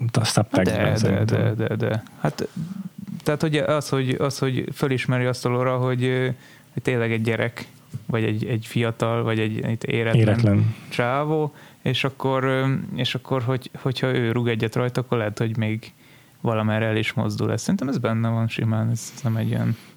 Hol volt ez belőle eddig? Tehát én ezt hiányolom akkor is. És, és, és magának a, a Robnak a karakterfejlődésével is ugyanez a, a kicsit motiválatlanság a problémám. Tehát ahogy András is mondta, van egy szakasz, ahol belátja, hogy ő a segfej, aztán megmagyarázza, hogy mégis a segfej. Mindig visszajut a status quo-ba, és a film végén valahogy mégis kirendül onnan, de, de az egésznek a, a, a folyamata bele van sűrítve az utolsó a... egyharmadba, ahol olyan lép, olyan gyorsasággal zajlanak le ezek a dolgok, hogy megalapozás nélkül maradt számomra. Én, én, én még csak fejlődés, tehát én erről a fejlődésről se tudnék beszélni. Ez lehet, hogy csak a karaktereknek épp egy ilyen kedvük, vagy random fordulatuk, ami nem tart sokáig, csak azt már nem látjuk a filmben, a film egy jó helyen van abba hagyva. Én ezt soha nem éreztem azt, hogy akkor na most, akkor kanyarítsunk egy drámai véget a filmnek, és akkor legyen így a vége, hanem minden karakter gyarló, minden karakternek megvan a hibája, bizonytalan, nem tudja, hogy most amit ő gondol, folyamatosan azért beszél ki a kamerának, mert magában se biztos, hogy az persze, úgy van-e, igen. Hanem csak győzködni próbál minket, hogy ugye ez, ez, ez amit mondok, ez így végül is logikus, tehát hogy lehet, hogy így lehet így élni. Érted? Tehát ez, ez a fajta ö, antihősség, ami benne van a Robba, ez nem, nem, nem kell, hogy ö, a film, filmnek oké, okay, van egy pozitív kicsengés a végén, de ez csak egy kicsengés szerintem. Ez, én, én ezt a karakterfejlődést, amit említettetek, én ezt egyáltalán nem tapasztaltam, én nem gondolom azt, hogy, hogy akár hosszú távon ez megőrződik, de lehet, hogy megőrződik. Hát ezt nem tudhatjuk. Tehát, hogy még azt is elképzelhetőnek tartom, hogy ezzel, hogy most a Laura kicsit meglökte a vagy megtolta az emelkedőn a robot, tényleg valami lejátszódik benne. De ezt nem tudhatjuk, és szerintem annyira nem akarja szádba rágni a film, hogy egyszer csak pálfordulat történt, és a végén minden jó lesz. És ez szerintem egy erőssége inkább. De ez így meg üres számomra. Tehát sokkal hatásosabb, nem, nem ebben a filmben érzem, jobb, lenne jobb befejezés, csak azt mondom, hogy egy mint befejezés, vagy mint egy dramaturgia, az is működőképesebb, hogyha azt jelenti ki a film, hogy a karakterek lopasznál fejlődtek a végére, és az a tanulság, hogy szerencsétlenek maradtak, és nincs értelme erőlködni az életben.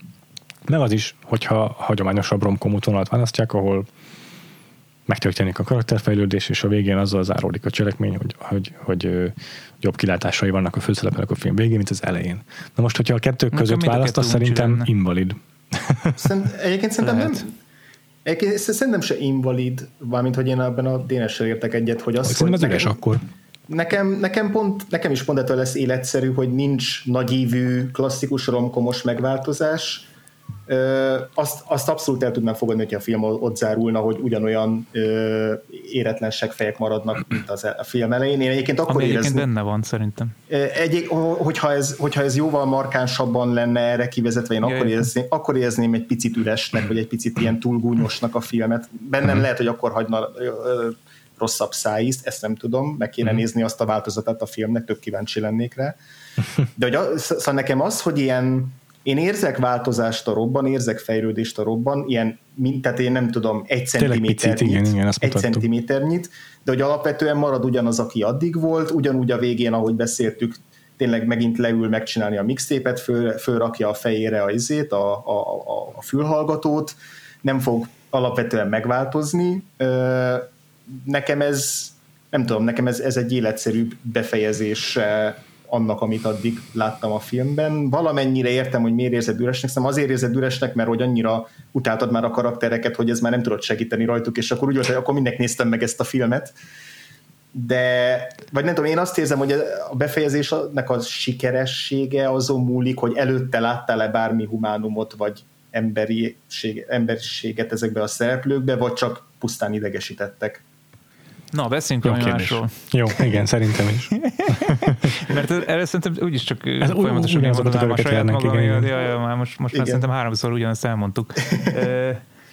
Springsteen cameo, szeretted, András? Imádtam. Az a vicces, az a vicces, hogy szerintem én valószínűleg itt tudtam meg, hogy ki ez a Springsteen, erről van egy vicces sztorim, mert hogy a wow. Ez, ez ennél durvább ez a sztori. A kétezres évek elején, sőt, konkrétan kétezer-egyben, szeptember tizenegy után volt egy ilyen segélykoncert. Tök híres szerintem az a segélykoncert, de, ahol de. legnagyobb sztárok előadtak egy-egy dalt, és ugye pont akkor volt a, a Springsteennek egyébként a visszatérése a The Rising-gal, ja, ja, ja, aminek a dalai ja. pont nagyon belepasszoltak abba, abba a hangvételbe, és akkor ott előadta. Meg az, az egy jó lemez is volt, igazán. Az egy nagyon jó lemez volt, és akkor ott előadta az egyik dalt. És akkor én ott valamit összekevertem, miközben néztem, a fogalmam se volt addig, hogy ki ez a Springsteen, tehát nem hallottam én addig róla, vagy lehet, hogy hallottam a nevét, de nem tudtam kihez kötni, és valamit összekevertem ott fejbe, lehet, hogy rosszul kapcsoltam oda, mert én amikor kimondták, hogy Bruce Springsteen, és ott játszott egy csávó, az nem a Bruce Springsteen volt éppen, tehát mondom, lehet, hogy kimentem közben bé cére, nem tudom, hogy mi volt, de emiatt, én, most figyeljetek, évekig azt hittem, hogy a, a, a Bruce Springsteen az a Richie Sambora. Ugye a Bon Jovi a gitárosa, mert ő volt ott a képen, és valahogy én összekötöttem ezt a kettőt, és évekig abban a hitben voltam, hogy Richie Sambora az a Bruce Springsteen, és akkor évekkel később volt, amikor, amikor szerintem vagy ennél a filmnél, szerintem ennél a filmnél volt, hogy High Fidelity-t néztem, és ott megjelenik a Bruce Springsteen, és így várjunk csak, itt valami nagyon nem stimmel az én fejemben. Remélem, Steve Vincentnak nem mesélted el ezt. Nem. nem. És akkor, és akkor egyébként utána, utána láttam a barcelonai koncertjét, azt hiszem az em té vén, jó, és hát én, az, az én ott lettem rajongó, tehát onnantól, az egy nagyon jó onnantól lettem Springsteen rajongó, de hogy, de hogy szerintem a kettő között volt ez a High Fidelity-s felismerés, hogy sőt, biztos vagyok benne, mert emlékszem erre az érzésre, hogy megjelenik a, a Springsteen a filmbe, és hogy bennem meg van egy diszonancia, hogy itt valami nem stimmel, szóval így utólag örülök neki, akkor inkább a Confusion volt a, a, az élmény, amikor megláttam a, a Boss-t. Igen, ö, egyébként azt a jelenetet Bob Dylannel szerette volna Cusack leforgatni, hmm.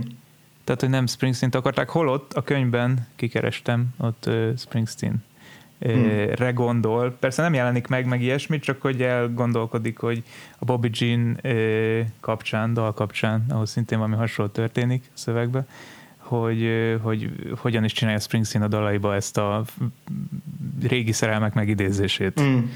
Tehát, hogy ez, ez tényleg szerepel a könyvben, viszont a, ezt, ne, ezt meg akarták változtatni a filmben, de aztán mégis visszatértek ehhez, és állítólag nagyon könnyű volt ö, ö, rávenni a, az öreget, hogy csinálja meg ezt a kameót. Mondjuk a kameót elnézve szerintem ki sem mozdult az otthonából, tehát be volt világítva, hogy mint ja, a John Cusack szobája, de, de az ő otthoni ja, könyves polca előtt vették föl.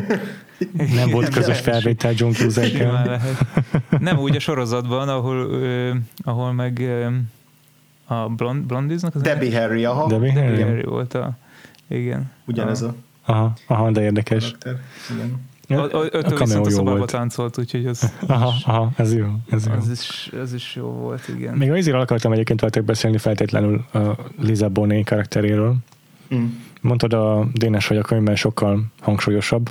Én pont igen, éreztem a filmben, nagyon, hogy nagyon hangsúlyos. Jó karakter is érzem a potenciál benne, de keves, keves jelenetet kapott. Ő, hú, pedig ő, ő egy nagyon sekélyes rockstar szerintem egyébként ott, szóval furcsa, furcsának találom ott, ott, amit ott a dugásról mond a reggeli párbeszédüknél, az, az, az, az még nekem is egy kicsit olyan aha, fura aha, volt. Aha. És egyébként ugye a sorozatban egy, egy, van egy ilyen fiatal faszi rockstar, aki, aki ugyanezt a karaktert hozza, és ott azért inkább a könyvet követi az, meg furcsa módon. Hm. É, hm.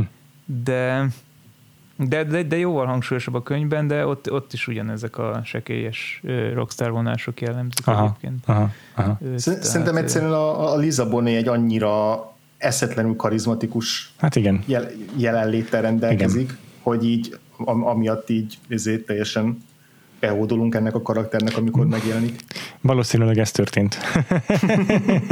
Ettől vártam többet, vagy nem tudom, ezért vártam a karaktertől többet lehet.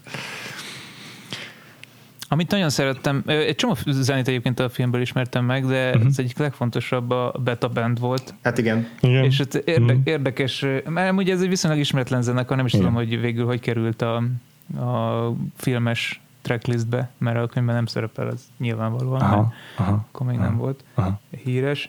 És hát van is egy érdekes fordítási hiba, mert ugye a Beta Bandnek van egy ilyen nem lemeze igazából, hanem az a neve, hogy Three E Ps.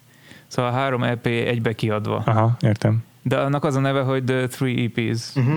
De ezt nem nagyon tudtak ezzel mit kezdeni a magyar fordításban, hogy most ez hogy van. És ez eredetileg úgy, hogy öt példányt ad el a Three E Ps-ből. És a magyar fordításban úgy szerepel, hogy eladom a Beta Band mind az öt lemezét. És akkor mi, mi ez? Nem, ajaj, ajaj, nem, nem, nem öt lemez, vagy nem így van.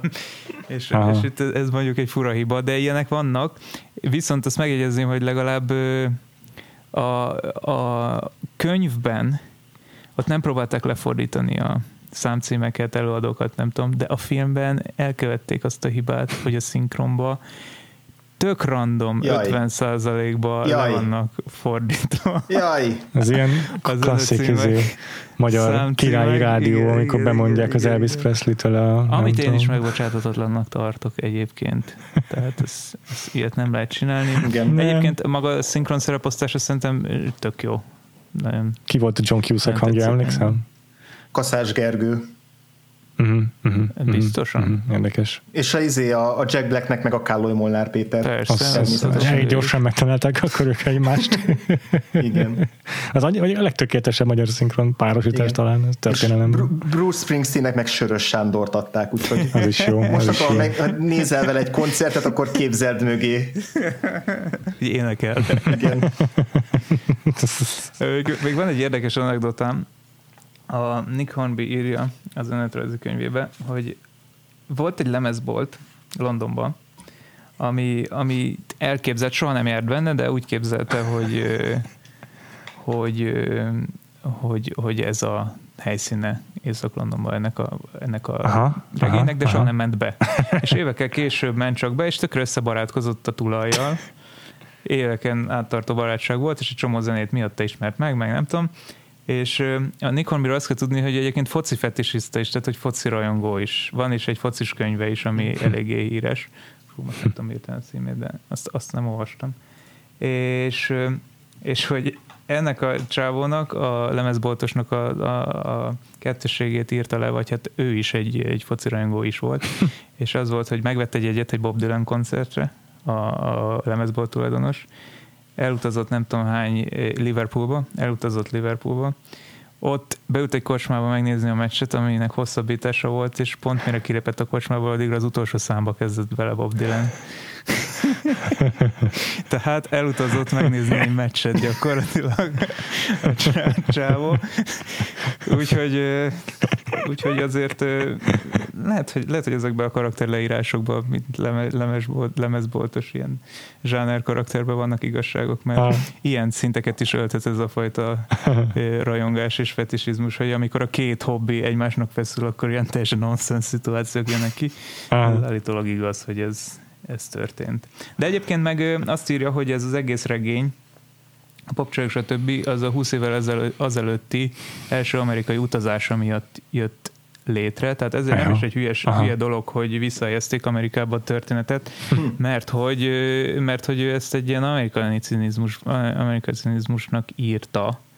Anno, nem is véletlen, hogy a legtöbb zene az nem, nem brit benne. Szóval, ja, hogy a könyvbe értem. Se. Ezért nem is kellett nagyon változtatni a filmbe. Aha. Már nem neki az édesapja Amerikában élt, akkor már egy ideje, és kiment hozzá, és akkor tényleg csak popkultúrával, tizenévesként, tényleg hmm. csak popkultúrával töltötte a napjait, lemezboltokba járt, tévét nézett, egzotikus gabonapelyeket evett, ahogy ő mondta. És... És visszatérve ez az élmény, ami húsz évvel később inspirálta arra, hogy, hogy ezt leírja, de aztán ő Londonba helyezte a történetet. Uh-huh, hát, uh-huh, uh-huh. Egyébként, hogyha ez ugyanezzel a rendezővel, ugyanezzel a scripttel elkészült volna, de nem Chicagóban játszódik, hanem Londonban, ami szerintem teljesen lehetséges kimenetele lett volna ennek a sztorinak, hogy John Cusack, nem tudom, rá nem talál erre azért a könyvre, akkor kiket képzeltetek volna a főbb szerepekben? Ráadásul úgy, hogy Dénes, te olvastad a karakterleírását a könyvben, tehát lehet, hogy van egy másik színész. Vagy de nem másik... tetszettek egyébként a karakterleírások aha, a aha. könyvben, szóval aha. ott uh, nem, nem voltak különösebben érdekesek a kinézetre a karakterek. Uh-huh, uh-huh. Uh, hogy ki, ki, kit láttam volna? Brit színészekkel? Hogyan láttam volna? Fú, nem tudom. uh,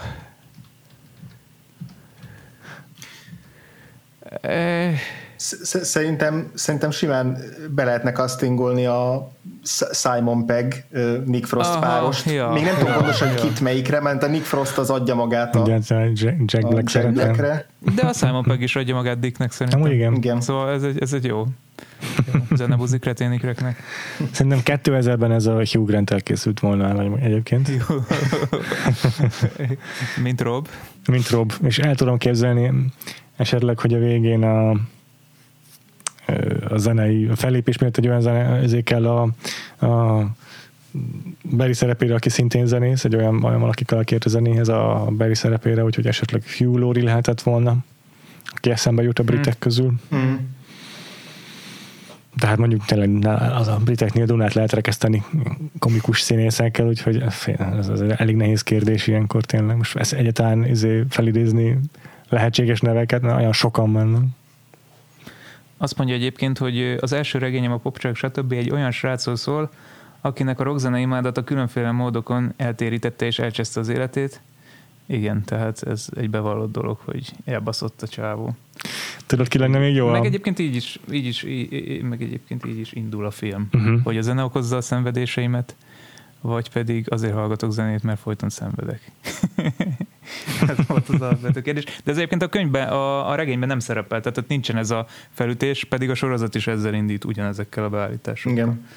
Tehát, elképzeltem egy alternatív castingot, még bocsánat, de ezt most, most ki kell adnom ja, magamból.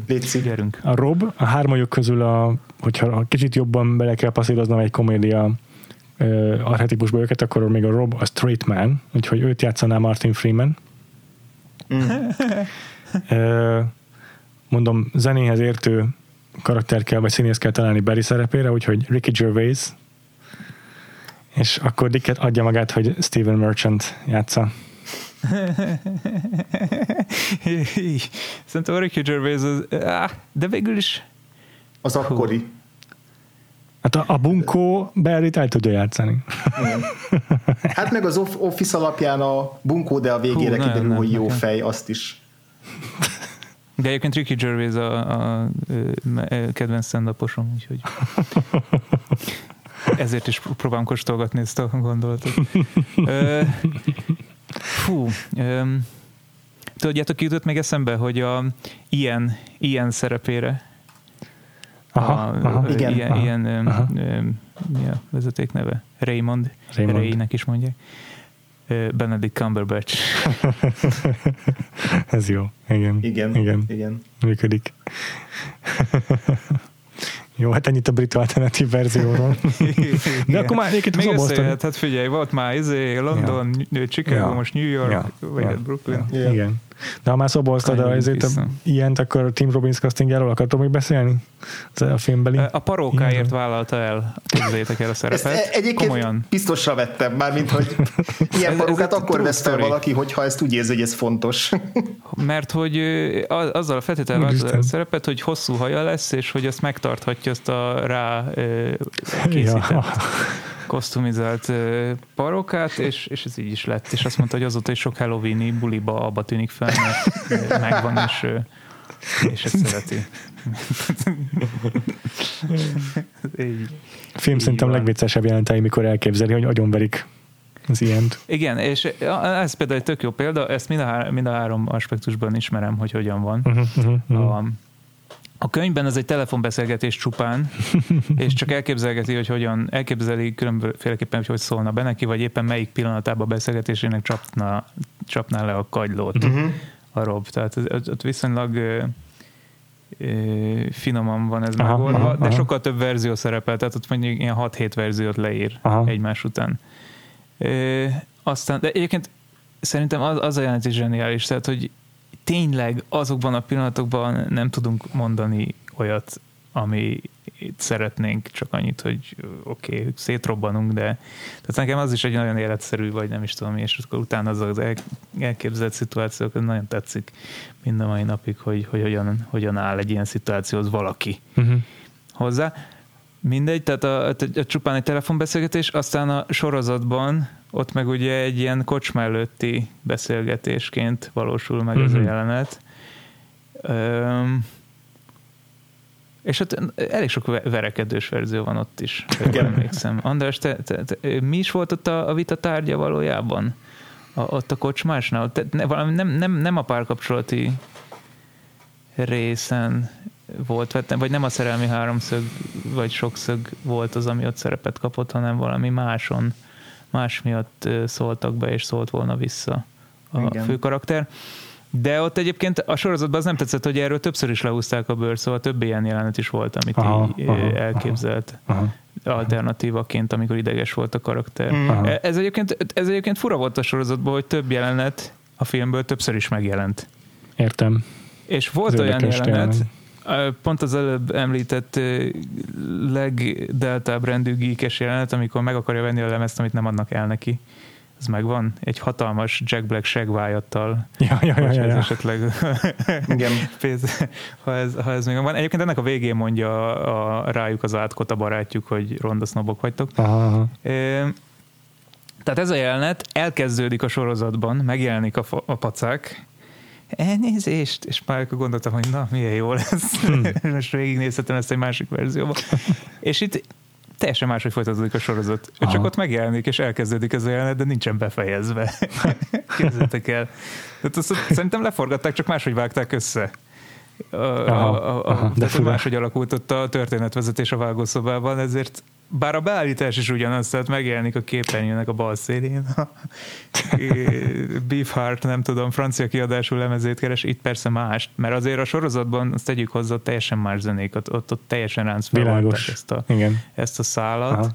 De hogy egyébként azt megőrizték, hogy, azt megőrizték, hogy ugyanilyen eklektikus a, az ízlése, mint aha, a igen, szereplőnek. Igen, tehát, hogy nem az van, igen, hogy igen, igen, csak azért, aha. mert Zoe Kravitz akkor izé, csak er end bét, meg hip-hopot hallgat. Tehát, hogy... Meg a hangsúlyzenék megjelennek azért. Igen. Tehát a Beta Band megjelenik, akkor a Stevie Wonder szám az vagy háromszor megjelenik, ez is nekem egy kicsit fura, fura. volt, hogy nem volt mm. ettől súlya. Mm-hmm. De, de, de valóban az ilyeneket például ki, kicserélgették gátlástalanul, amik, amik uh-huh. ilyen, aha. amik ilyen egy-egy, egy-egy érdekesség.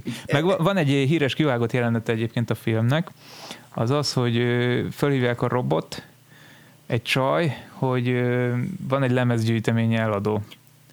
És akkor elmegy a Rob, mondja a csaj, hogy csak nagyon kevés pénzért hajlandó eladni, amit a Rob nem hajlandó olyan kevés pénzt fizetni érte, mert egy nagyon jó gyűjtemény. Egyébként Beverly D'Angelo a ö, nő, teljesen kivágták a filmbe. Ö, ez, egy, ez egy komplett epizód a sorozatban, tehát van egy... És igen, igen, igen, igen, ennek örültem. Egyébként ez szerepelt a filmben is eredetileg, csak, csak kivágták. Ez érdekes. És, akkor, és igen, és a, és a sorozatban meg komplett epizódot csináltak belőle, ami egyébként mélyíti is plusz szereplővel való kapcsolatát a, a főszereplőnek. Igen. Tehát, hogy ez az egy tök fontos epizód, és megismerjük a férjet is, akin bosszút akar állni, a lemezgyűjteményét eladó feleség, megismerjük a feleséget is sokkal jobban, egy nagyon árnyalt ilyen művész, művészekedő karakter az, akit látunk, és és, és, ja, és, ez, egy, és ez egy tök jó dolog volt a sorozatban, szerintem, hogy ennek nagyobb hangsúlyt fekt, erre nagyobb hangsúlyt fektettek. És, és szerintem tök kár egyébként, hogy a filmes verziót is kihagyták, mert az is, az is tök vicces, hogy nem egyeznek meg. Tehát, hogy nem veszi meg olyan kevés pénzért azokat a lemezeket a Rob. Tehát ebbe volt egy ilyen kifacsart becsülete. Semmi másban nincsen becsülete. Tehát, de, de azért a lemezgyűjteményért nem hajlandó olyan kevés pénzt fizetni. Tehát, hogy, és, de egyébként a, a, talán a filmben egy kicsit megengedőbb a kicsengése ennek, mert kap két lemez, tehát az egyikért fizet egy penit. Uh, ja, bocsánat, azt a könyvben fizeti a pennyvel, ja, ja, a filmben már nem tudom mennyit. Egy másikat meg egy Sex Pistols-t meg ajándékba odaad neki a, a mm-hmm. nő. De hogy ezzel a két mm-hmm. kis lemezzel távozik, a, pedig az egész gyűjteményt megkapatta volna valami nagyon kevés pénzért. De hogy ezt nem engedi a lelkiismerete. Még... Az egyébként, egyébként erkölcsileg teljesen zűlött férjel szemben, mert az bebizonyosodik minden három verzióban, hogy egy tizenkilenc éves csajjal lelépett Jamaikába, vagy hát különböző verziókban különböző helyekre, és ott mutatja az idejét. Aha.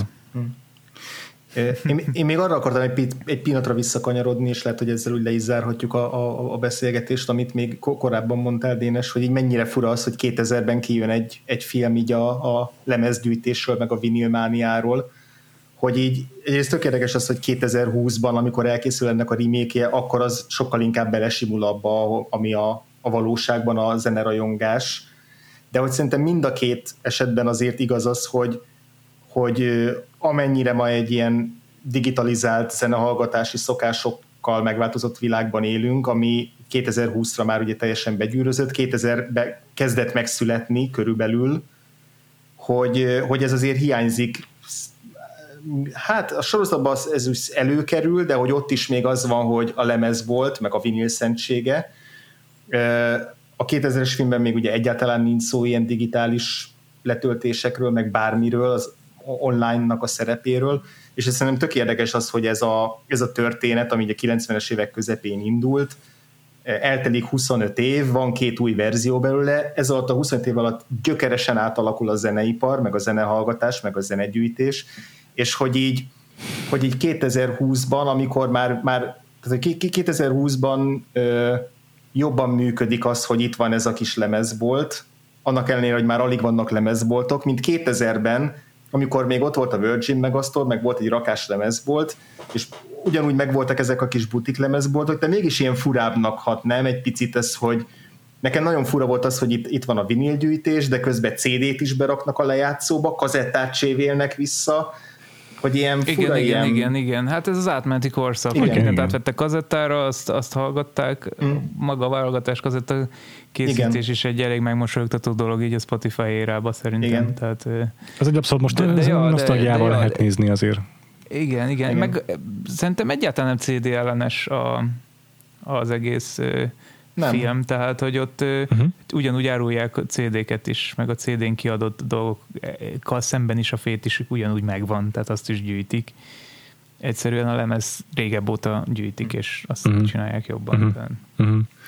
Ja. Csak, hogy ez, csak hogy ez tök érdekes, hogy tényleg akkor egy ilyen átmeneti korszakot így kimerevít ez a film így kétezerben, amikor tényleg így még a zeneipar uh-huh. nem sejti, hogy így minden, amit addig ötven éve ismertek, az gyakorlatilag meg fog szűnni, vagy teljesen átalakul a következő, nem tudom, tíz év alatt, vagy tizenöt év alatt, ez nem tök érdekes. Ja, ja, ja, ja. ja. Megmondom, ja. szerintem tök, tök fura ez a választás, hogy pont akkor csinálják meg ezt a, ezt a filmet. Tehát.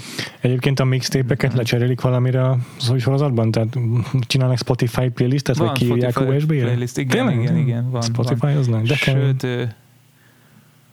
ennél van egy, egy, egy, egy hú, de nem fog eszembe ütni. Volt egy ilyen nagyon vicces modernítés a filmhez képest. Hmm. De ilyen, ilyen Spotify szintű vagy... De érdekes. Fú, akkor lenne érdekes, hogyha eszembe jutna, bassza meg. Ö, nem tudom. Jó. Nem tudom. Már éjszaka van. Ja, ja, kiégett az agyam egy kicsit meg. Igen, igen, igen. Túl nagyot kellett vitáznunk, Péter. Igen, igen, de nem. Meg kellett védenem a kedvenc filmemet. Na, na jó, hogy meg, jó, jó, hogy... Én azért még a szereplőkről akartam pár mondatot, tudom, hogy te itt már le akarod zárni, András, meg már menni, aludni. Már én már felébredtem. Ja. De mit gondoltatok a dán színésznőről, az Ibn Hielje, Ibn Hielje színésznőről, nevű színésznőről, aki a Lórát játszotta. Jó, de nekem nem, nem, nagyon nem. Uh-huh. Uh-huh. Mindig is ez zavart a filmben az uh-huh. ő játéka. Aha. Igen, nekem is nagyon... Kicsit. Néha picit azt éreztem, mint ez a klasszikus eset, hogy amikor egy egy nem angolul beszélő színész angolul játszik, és olyan valami nem stimmel a hangol, a line readingjeiben, sokszor éreztem ezt nála. A film első felében egyszerűen csak ilyen, nem tudom, farcunak uh-huh. véltem, tehát hogy olyan, nem láttam reakciókat igazán az arcán. A vége magyarul fel... sem működött. A vége igazán. Felé egyébként, egyébként szerintem nem volt. Az, az utolsó párbeszéd, igen. néhány párbeszédben már igen. kifejezetten tetszett, de, de amúgy egyetértek. Én azt nem értem, hogy miért importálták be ezt a színésznőt, ezt a szőkehajú, szőkeszemöldökű, kékszemű színésznőt Dániából, mikor ott volt Patricia Arquette. Tényleg, ez, ez nagyon jó. Teljes mértékben helyt adok ennek a megállapításnak, igen. Én, wow. én, én most nagyon meglepődtem egyébként azon, hogy Catherine Zeta-Jones benne van ebben a filmben. Egyáltalán nem emlékeztem rá, hogy ah. ő az egyik ex, meg arra is, hogy a Lily Taylor a másik. Egyébként sem emlékeztem pedig. Ah. Egyébként szerintem a Catherine Zeta-Jones karaktere, meg amit mondani akarnak vele, az az meg nagyon vicces, hogy van ugye ez az alsóbrendű sznobizmus is ábrázolva, meg ez a felsőbrendű, és akkor ők meg ott ragadtak abban a szerencsétlen, igen, legszerencsétlenebb sznobizmusban.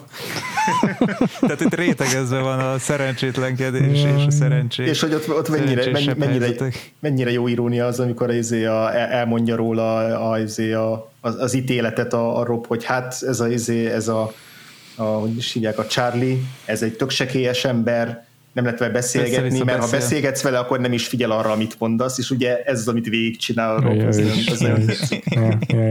Hát csak mindenhol ugyanez van, hogy lefelé, lefelé taposnak az emberek. Jaj, jaj. A Jack Black-kel kapcsolatban talán, már beszéltünk róla egy csomót, de ö, én egyébként szerintem tényleg meg teljesen, teljesen látható és értető, hogy ez miért egy ilyen sztárcsináló szerep. Szerintem ő, ő a legnagyobb nyertese ennek a filmnek.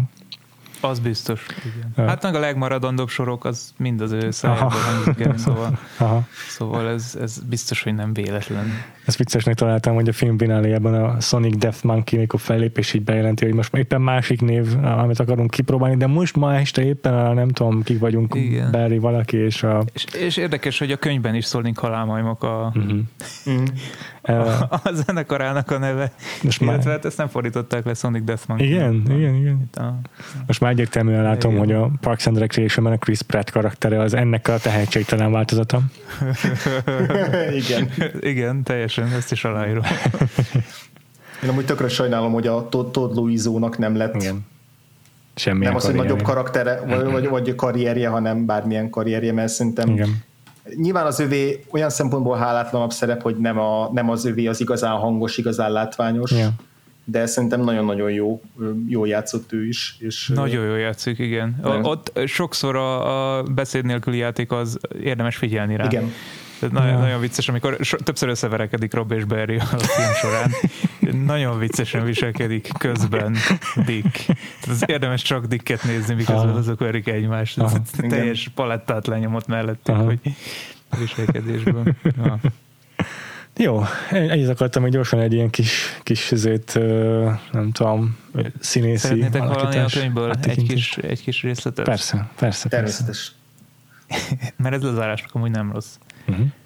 Tehát a bolt hátuljában vagyok, igyekszem kicsit összetakarítani, amikor kihallgatok egy beszélgetést Barry és egy vásárló között. A ficka hangjából ítélve férfi, középkorú és a legcsekélyebb mértékben sem rokkos fazon. A lányomnak keresek egy lemezt a születésnapjára. I just called to say I love you. Megvan maguknak?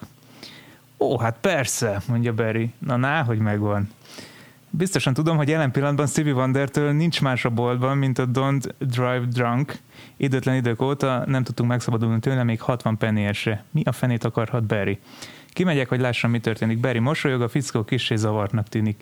Akkor megkaphatom? Félig elmosolyodik, megkönnyebbültem, mint egy kisfiú, akinek az utolsó pillanatban eszébe jutott, hogy azt is kell mondania, hogy kérem. Nem, sajnálom, nem kaphatja meg. A vásárló, aki idősebb, mint amilyennek gondoltam, és szövetcsapkát visel, meg piszkos drap esőkabátot, csak áll földbe gyökerezett lábbal. Láthatóan azt gondolja, én be sem akartam jönni ebbe a zajos, sötét lyukba, most meg még szemétkednek is velem. Miért nem? Tessék! Egy Neil Young lemez szól, és Neil éppen vadgitár szólóba kezd. Mi- miért nem?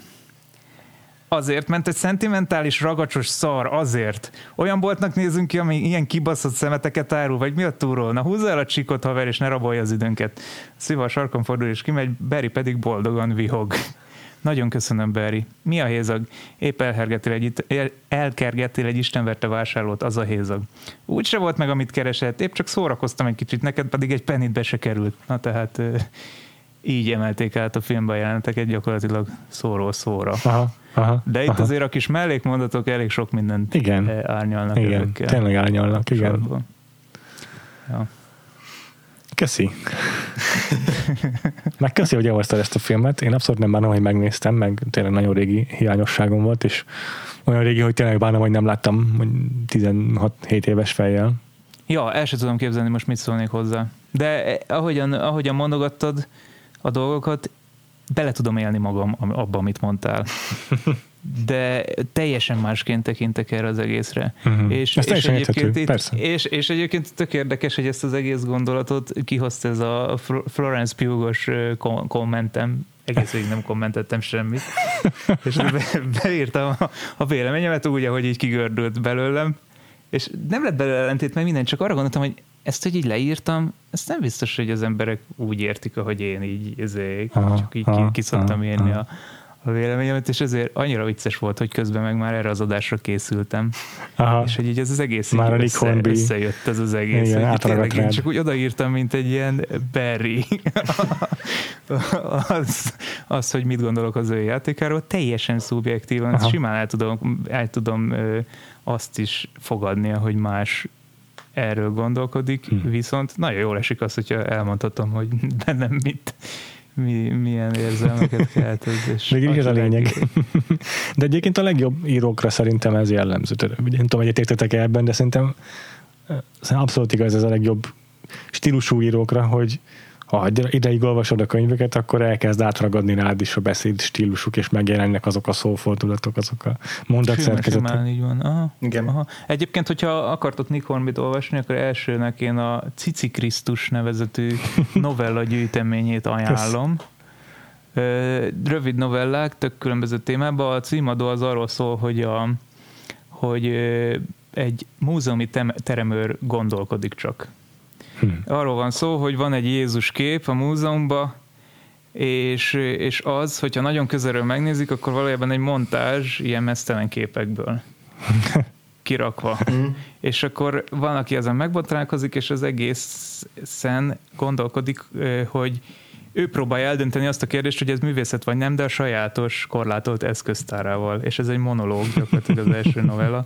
Zseniális, zseniális, és ebbe is megvan ez a kibeszélő, nagyon életszerűen beszélő, aha, hogy hú, vagy nem is, ilyenek, és akkor elkezd egy másik mondatot, tehát hogy ez, ez a fajta beszéd, ami Robra is jellemző, bizonytalanságot sugall igazából, és egy ilyen szituációban indul ez az egész novellás kötet, de van benne aztán mindenféle, úgyhogy Én, én azt ajánlom elsőnek, de egyébként tényleg nagyon szórakoztatóak a könyvek. Felírtam. Szerintem. Köszi a tippet. Szerintem. És köszi szépen, hogy itt voltál, hogy elhoztad a, és fel, felkínáltad a boncolásra a kedvenc filmedet. Örömmel, örömmel. Áruld el a hallgatóinknak, múlt héten már ugyan elmondtad, de, de hát ha van, aki mondjuk csak ezt az adást hallgatja, hogy hol hallgathatnak téged, illetve titeket az Artúr zenekarral. Artúr zenekart Spotify-on keressétek, ott a legkönnyebb szerintem megtalálni, de egyébként hát nem tudom, a szociális média tevékenységünk az olyan nagyon nem jelentős, mert Facebookon azért fenn vagyunk, meg ilyenek, de szerintem a Spotify-on érjük el a legtöbb, a legtöbb, legtöbb embert a Spotify-on érjük mm-hmm. el. Szuper. Ja. Jó van, minket pedig megtaláltok a szokásos csatornánkon, a vakfoltpodcast pont hu, illetve a Facebookon is van már sima Vakfolt Podcast oldal, de ajánljuk mindenkinek, hogy lépjen be a társalgó csoportba, aki még nem tette meg. És az adás posztjába írjátok le, hogy, hogy igazam volt-e, vagy nem. Igazából inkább szebben megfogalmazva azt, hogy miért nem volt igazam, vagy még szebben megfogalmazva azt, hogy nektek mi volt az élményetek a popcsajok stb-ről. Természetesen top öt listák ö, keretén belül. top öt érve, hogy miért vagyok iszonyatosan hülye. Ö, ezen kívül De a... először mindenkinek ezt magáról kell megírni. Természetesen. Ö, megtaláltok minket a Patreonon, van ugye támogatói oldalunk, patreon pont com per vakfoltpodcast, ahol nagyon sokféle ö, bónuszadással szolgálunk a támogatóinknak. Még nem később megkeresnetek az április végén, vagy április, igen, április végén kijött Vakfolt díjátadó adásunkat, amelyben a elmúlt egy év, vagy körülbelül másfél évnek a filmterméséből kiválogattuk a kedvenceinket, és nem csak az Oscar kategóriák megfelelőit alkottuk meg, hanem egyéb saját kategóriákat is. Meg volt uh-huh. egy kibeszélünk, egy portréadásunk Frances McDormandről, azt is nagyon tudom ajánlani. De természetesen, mint minden hónapban, májusban körülbelül négy-öt adással készülünk a Patreonra külön, ezen kívül, azon kívül, hogy készül a vendégévadunk itt a rendes podcastban. Uh-huh. Ezen kívül pedig megtaláltok minket természetesen minden fontosabb podcast szolgáltatón, a rendes feedünket. Spotify-on mi is fönn vagyunk, és persze az Apple, meg a Google Podcast-en, hogyha írtok értékelést az Apple Podcast-re, azért külön hálásak vagyunk, és persze a YouTube-on is megtaláltok most már, YouTube-on csak írjatok be a keresőbe, hogy Vakfolt Podcast, és ezt az epizódot is meg fogjátok lelni, hogyha azt preferáljátok inkább. A Twitteren is felvetitek velünk a kapcsolatot, van a Vakfolt Podcastnek külön Twitter feedje, engem a Gains alsóvonás alatt találhattok meg. Engem a Frivo alatt, kettő elvel és óval írom. És akkor Dénes, még egyszer köszi, hogy itt voltál, várunk majd vissza a későbbiekben is, remélhetőleg tudunk majd zenei adást is ismét összehozni, mert azért jó, jó pár hallgatónk Úja. említette, hogy szeretne, biztos, hogy arra is sor fog majd kerülni valamikor. És, és az, én azt kívánom, hogy a legközelebbi vendégszereplésben Andrással ütközön a véleményem száz százalékba, és meg lesz, és meg lesz. Péterrel vál, válvetve próbáljuk bizonyítani az igazunkat. Úgy legyen, oké. Okay. Majd így, így választunk valamit. Uh-huh. E, jövő héten pedig várunk vissza, jön egy új vendégünk, ismét két adással, majd ezt követően e, lesz a March Madness-ben beígért kibeszélő, vagyis a Midsommar-nak fogunk szentelni egy külön adást majd. Ha nincs meg mi az a March Madness, akkor még mindig nem késő megtaláltok a Vakfolt Podcast társaságot a Facebookon, és megkeresni, hogy mi ez az egész, amit beszélgetünk itt Florence Pugh-ról. Úgyhogy ezekkel várunk titeket, addig is sziasztok! Sziasztok! Sziasztok!